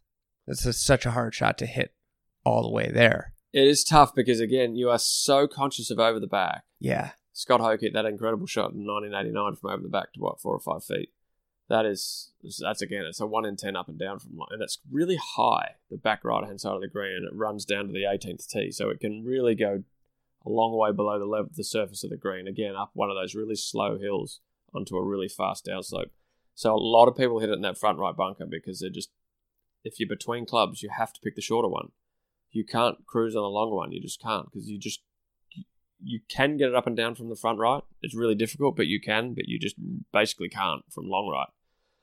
So you'll see a lot of balls either in that front bunker for those right side pins or like running off that kind of falsy front on the Mhm. extreme right of the green. And that's a relatively easy up and down. So it's it's all relative on the 17th hole of the Masters, but um, you can do it from there. And you don't really want to be on the left hand side of the green because that's one of the greens where the whole Rae's Creek is the low part of the course phenomenon is uh, very evident.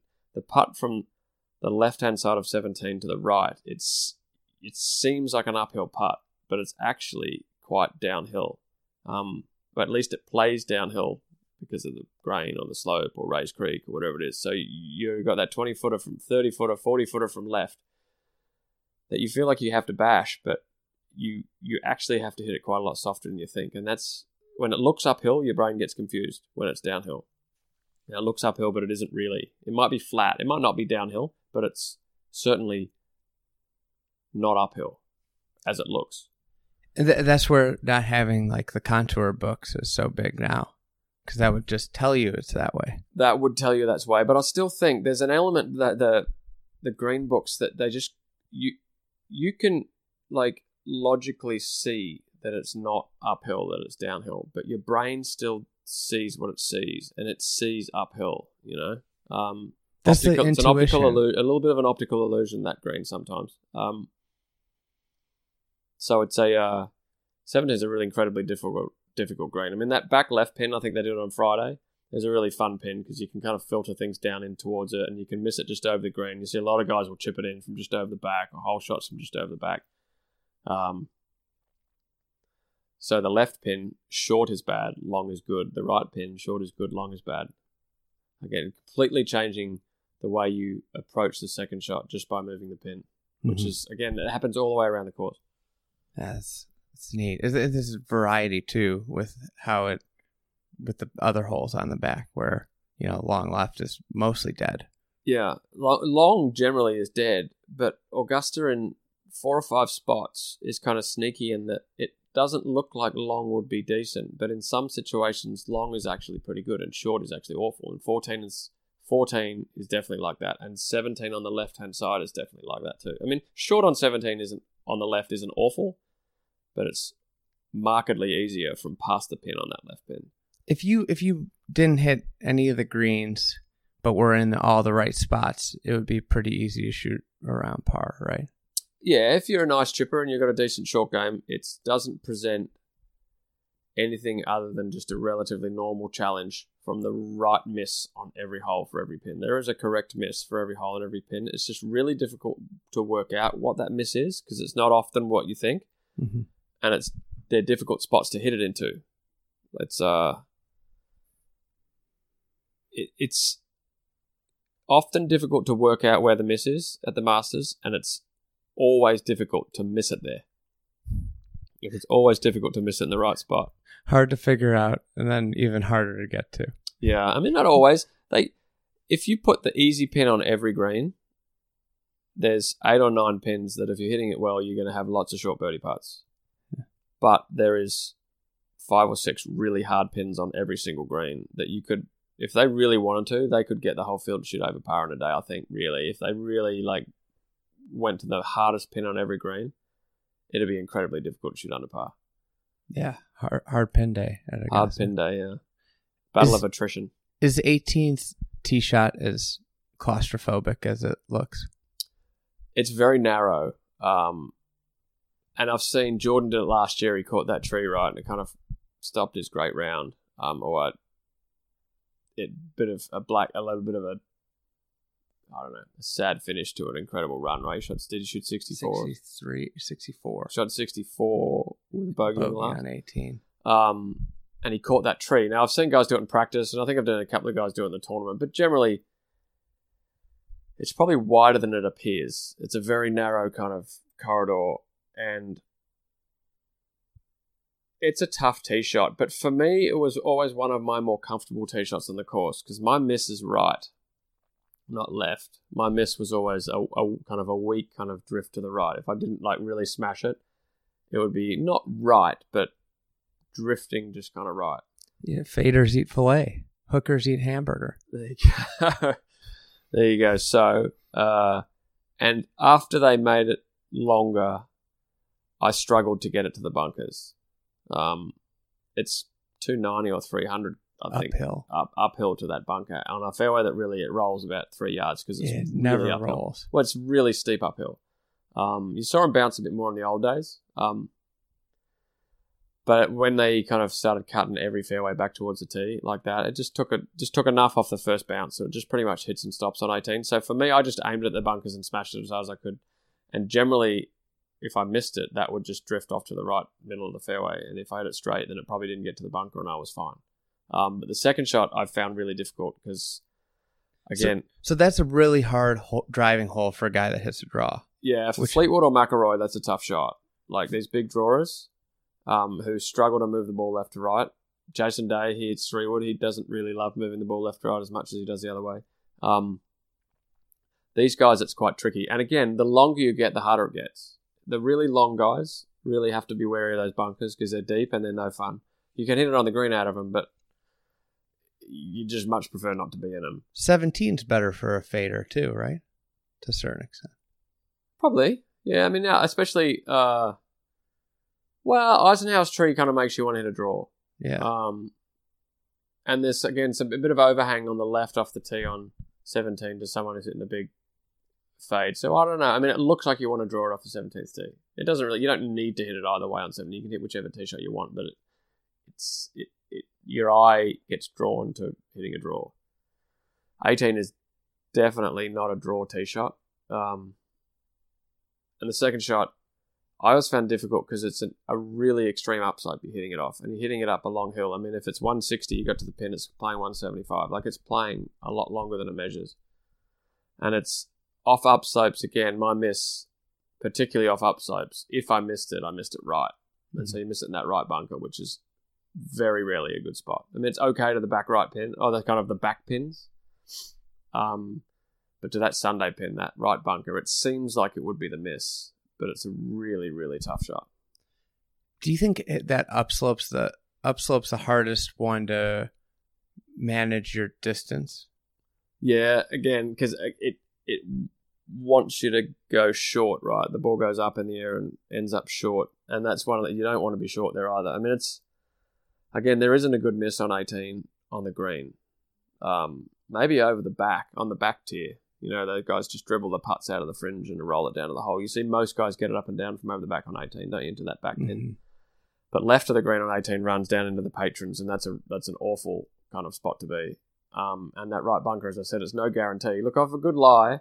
If you could find a bit of an upslope and a good lie, it would be a relatively simple bunker shot for most tour guys to get it up and down from that right bunker. But you generally don't end up on the upslope in a really perfect lie. You end up on the flat or a downslope, and it's the last hole of your round at the Masters, and you really just want to get in, and there's a bunch of people around, and it's not really the shot you love.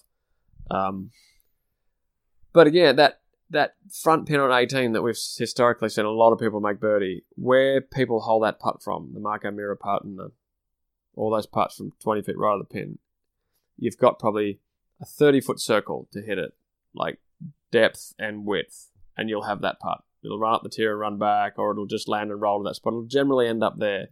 But if you miss that 30 foot circle, um, you're going to have some problems. Yeah, that it's like anything. It's the the whole theme of the place. If you hit it in the right spot, you've got a good look. Yeah, and some days, the birdie days or the days they set up for people to go low, or the holes, the specific holes when they're set up to go low, you've got massive circles of areas to hit it into, and the ball will go towards the hole. And then the very next day, they move the pin 20 feet across the other side of the green, and you've got absolutely minuscule targets to keep it near the hole. And if it doesn't, it repels 50 feet away from the hole all day. So it's it really is a a course that just purely by the pin positions, they can completely change the way you feel about your swing, the way you score, the putts you're going to have. It's um it's an amazing. Every hole can play difficult, and every and generally most holes, not all holes, but most holes could play somewhat easy with with simple pins or the fun funnel pins, and the repelling pins. I mean, every hole can play just so brutally difficult. And again, it, the genius again usually is it makes you tight and scared to miss it, and that's when you don't hit precise shots. You hit imprecise shots when you do that, and that's where it catches you out. That's why you see guys like Phil and uh, Phil win the tournament a lot because they, have got that cavalier win or it doesn't matter kind of attitude, and that really is the only way to to kind of truly contend at the Masters consistently is to be a little bit cavalier about it. You've got to play well, you can't miss it, but it rewards free swinging aggression. This is a great way to put it. It's uh, that close it kind of tightens up after 16 where it's a little little tough close. Yeah, you got 13, 14, 15, 16. With the traditional Sunday pins, you have every chance to have four birdies in a row there, or 2011, I birdied 12 through 16 actually. You got every chance. Then you stand on 17 and you are you are earning your two pars. Like mm-hmm. if if you have to par the last two holes to win the Masters and you do, every golfer who's ever played there is going to take their hat off and go, "Well done." They are not easy pars. 17 is not re- not that long, and guys have relatively short shots in there, but it's one of those repel pins where you really don't have a very big area to hit it into, and if you don't hit it in that area, you're going to have a really tough time making par. And 18 is is kind of similar that front pin. It's a very birdieable pin, but if you miss that area, you're going to have an awful time making par. My question, I you know I've tabled. If you flip the flip the nines when they were originally done. The way the first two tournaments were played would have been the front nines, the back nine. and you'd almost have the reverse effect of the nines where your really tough holes would be the middle of the back nine, but then the last three, with seven being a short par 4 Mhm. par five, short par four, would be almost a different dynamic, right? It would. I think it would be completely different. And again, whether this was the genius of Roberts and Jones, kind of just seeing that, or they liked the logistics of it, or they liked the feel of the first hole rather than the tenth as a first hole. You, you know, I mean, the the tenth would be a beautiful first tee shot. You know, everyone gets it running it down the hill, and um, It's really wide. yeah, it's they're both nice first holes, right? Um, actually, they're, they're both tricky holes, but nice tee shots to get the field away. Um, again, either serendipitous or genius, or a bit of both. You know, just this kind of sense and feeling that you know what, there's more drama on this back nine as we know it than there is on the other one. I mean, seven, eight, nine. There's there's drama, but there's no water Mhm. there's probably no doubles. There's there's there's no real double bogeys. You know, um, the the score the thirteen is legitimately four to seven. The score three to seven. Three to the seven, scoring range. yeah. Fourteen is three, four, and five. Maybe even a six. Fifteen is three, four, five, six, seven. Sixteen is two to five.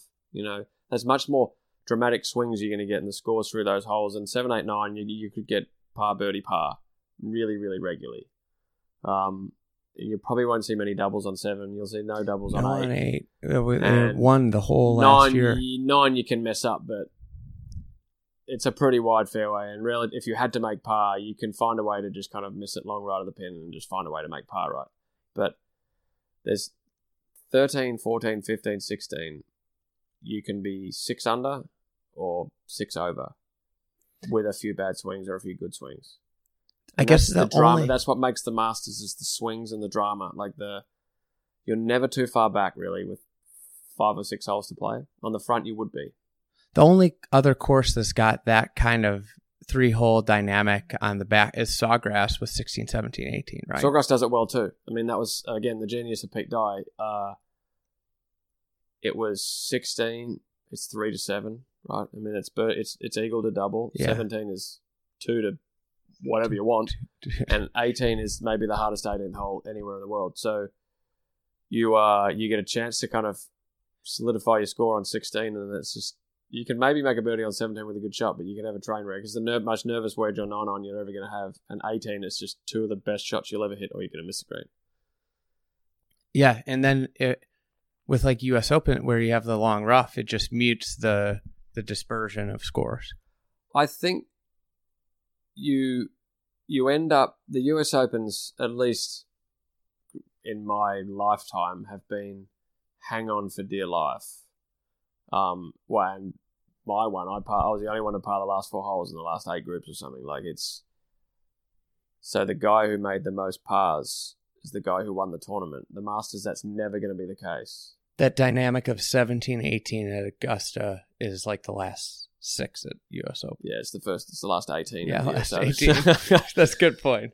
Um, it's just, I don't know. It's just the perfect uh, golf course, along with a perfect venue and conditioning and history and tradition and everything else. It's the perfect kind of in the middle of the back nine. You start the back nine, like you pay attention, and then it's like, well, here's your chance, and then it's like, well, now you've taken your chance. Now you gotta you gotta prove it. You've got to like uh, reconcile your score or solidify your score, or you know, you're not you don't get away that easy. You know, you gotta you, you can't just go five under from thirteen to sixteen and then just Yeah. like fake your way in. I mean, you got to hit all of a sudden you got to so hit four real golf shots in the last two holes. and 16 is the one place on the entire back nine really where you can you can hit a shot that might be average and have it turn out really good.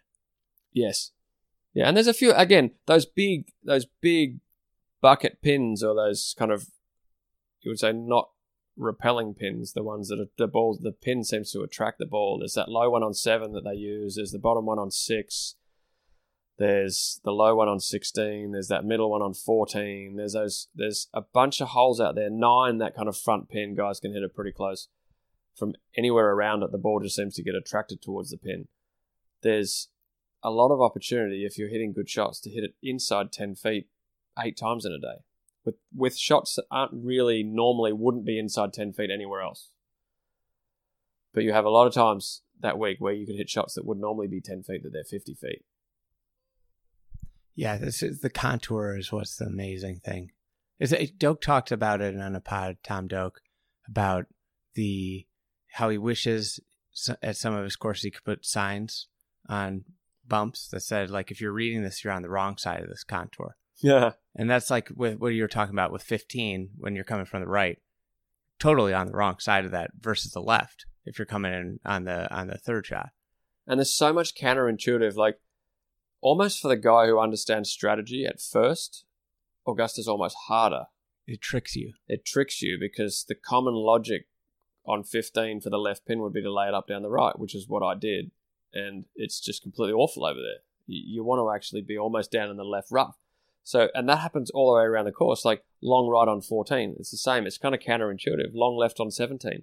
Um, long is generally bad everywhere in the world, right, on fast green courses. But the third, long is doable, short is not.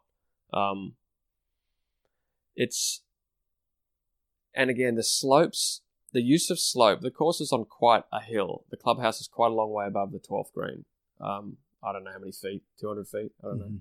sure it's documented um but it's the traversing the slopes they don't necessarily go straight up and down the hills That's what they go, happens a lot of times on slopes. hillside courses is it gets really repetitive up they go down. up and down, whereas Augusta goes across. And so, you, and the genius of Jones and MacKenzie were, and everyone else who's had their kind of hands on it along the way, it's the slope on the fairway almost always is the opposite of the shot you want to hit. So they built greens that reward shots that the fair, the slope on the fairway is making you do the other one, and it's all the way around the course. It's um,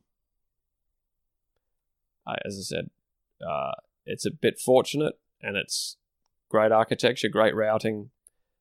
It's just one of those kind of magic kind of coming togethers of things that just makes it really, really work, and it provides a, an incredible golf course for the average person to play. I mean, it would be as fun as everybody thinks. It really would, because the 18 handicapper, once he kind of, if he could get his nerves out of the way and get out of the fact that it's, he's at the Masters, play it two or three times sensibly, he would be shooting his handicap or under it every time with a good caddy who told him where to hit it. You can keep it out of trouble all day if you want. There's almost no forced carries really. I mean, 12 is a forced carry, but it's a pretty short hole, and 15 you could even go around it if you wanted to. They're not. There's no real forced carries. There's no rough off the tee.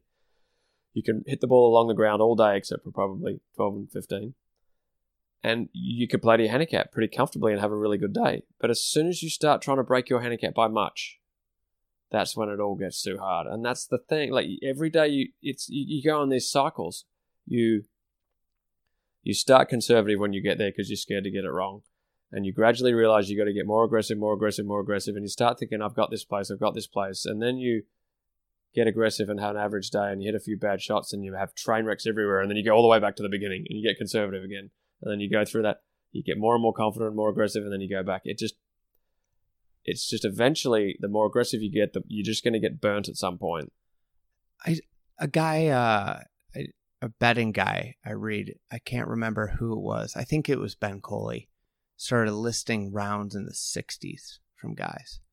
I think that's because from what I'm hearing, when you push it, if you feel it's got to be really hard after you get it one day, when you get the course, when you got it, you know, you, you walk off the course, you got, I really got that.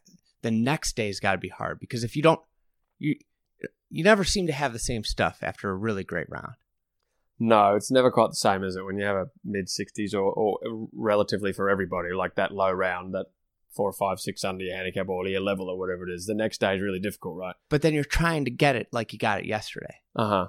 And it's and again, the holes can change so much. I mean, a lot of them stay I mean six or seven of them stay pretty much the same wherever the pin is. The first is always a tough hole, whatever happens into the green. Ten is a tough. To, there's no real easy pins on ten. There's no easy way to play ten. Eleven's the same pretty much every day. I mean, a little bit different, but but then you'll get holes like two, which will have really crazy tough pins and then really easy pins, and you'll get six with just the most outrageous pin high on the right and a really, really the left hand side of the green. Oh, it's a, you kind of take a breath and everybody hits it close, you know. And 16 again, there's the two easiest pins of the of the week at, at the Masters and the two hardest pins of the week might all be on 16, you know. And that's genius architecture, really, because you get a different challenge every day. And you think you've got 16 worked out. Wow, put the pin up the top. You're not going to have it worked out, you know. It's uh, yeah, it's brilliant. It's really good. And the variation, the, the variation in score from hole to hole and day to day is the 66 on Thursday is completely different from how you have to do a 66 on Friday. Because the holes that were easiest on Thursday are probably going to be really tough on Friday and vice versa. So it's, uh, with the exception of 13 and 15. I mean, they're traditionally the holes that people make birdies in the par fives, but you, you play, play one hole easy one day, and then the next day, that, those those easy ones are hard, and the hard ones yesterday are a little bit easier, and it's uh it's the drama. It's the fluctuate. It's the it's the range of scores that it makes you shoot on each hole that keeps it endlessly interesting. Yeah, endlessly interesting. So the way that's a great way to describe the Masters. Yeah, it is, and and for the Masters' sake, they have there is such an their advantage. One of their big advantages is they they've you play a tournament at the same course every year and they pay attention to every single shot. There's people watching every part and every shot, and and they understand their pins to within six inches, and they understand the weather and how soft or firm the fairways are, the pace of the greens they can get, their SubAir system, the agronomy at that point, the humidity, the temperature. I mean, absolutely everything, and they can they can't dictate a score, but they seem to be able to create the drama that they need, and the tournament to almost always ends up Sunday afternoon with unbelievable fun for the last two or three hours. I mean, they're just it's an advantage of having the same course, but it's it's testament to them and hats off that they can actually they pay enough attention and they're clever enough and smart enough and they know the game and they understand everything well enough that every year on Sunday, even if the first few days it's like, oh, this is going to be a weird Masters. Sure enough, it's the it's five of the top ten in the world making birdies and eagles on the back nine and doubles coming down the stretch, and the sun always seems to come out, and it's like great shadows, and it's uh they it's the attention to detail that they have and the understanding of what they've got and how to and how to make they can't as I said they can't dictate a score, but they seem to be able to dictate a style of play or encourage a style of play and encourage a score line and a and a level of drama that that no other tournament and course seems to be able to do. It's uh, I mean, I say I'm gushing like a fan, but like if it, the more times you uh you come to the Masters, the more you just appreciate what they do. It's just an incredible thing. Yeah, I mean, there's a reason why everybody casual golf fan to die hard watches the Masters. Yeah, and we're going. I mean, I'm going pretty deep into this. I mean, it, it's probably not as complicated or as fancy as that. It's just a really great golf course that just allows the great play the great players in the world when they're playing their best to show their skills off yeah. and to show their like how brave they are. As I said, that kind of carefree aggression, you know, like and only the best playing their best can play like that, you know, carefree aggression. It's uh, like Sergio's eight on or whatever it was into fifteen a couple years ago. I mean, you wouldn't take that shot on at any other course that exact shot at any other tournament ever because it's a ridiculous shot to try to hit like close to that pin on the front there. But at the Masters, it just seems to bring that. They seem to be able to bring that out of the best in the world. That that kind of take it on like attitude is just brilliant. That's that's it. We're gonna cut it there. Yeah. That was that was awesome. I uh so I hope everybody enjoys this. I go watch. Hopefully, we get a great weekend. Well, I mean, I'm sure it will be. It it usually is, unless the weather gets kind of weird. But uh, I could talk about Augusta all day, obviously. All right. Thanks for coming on.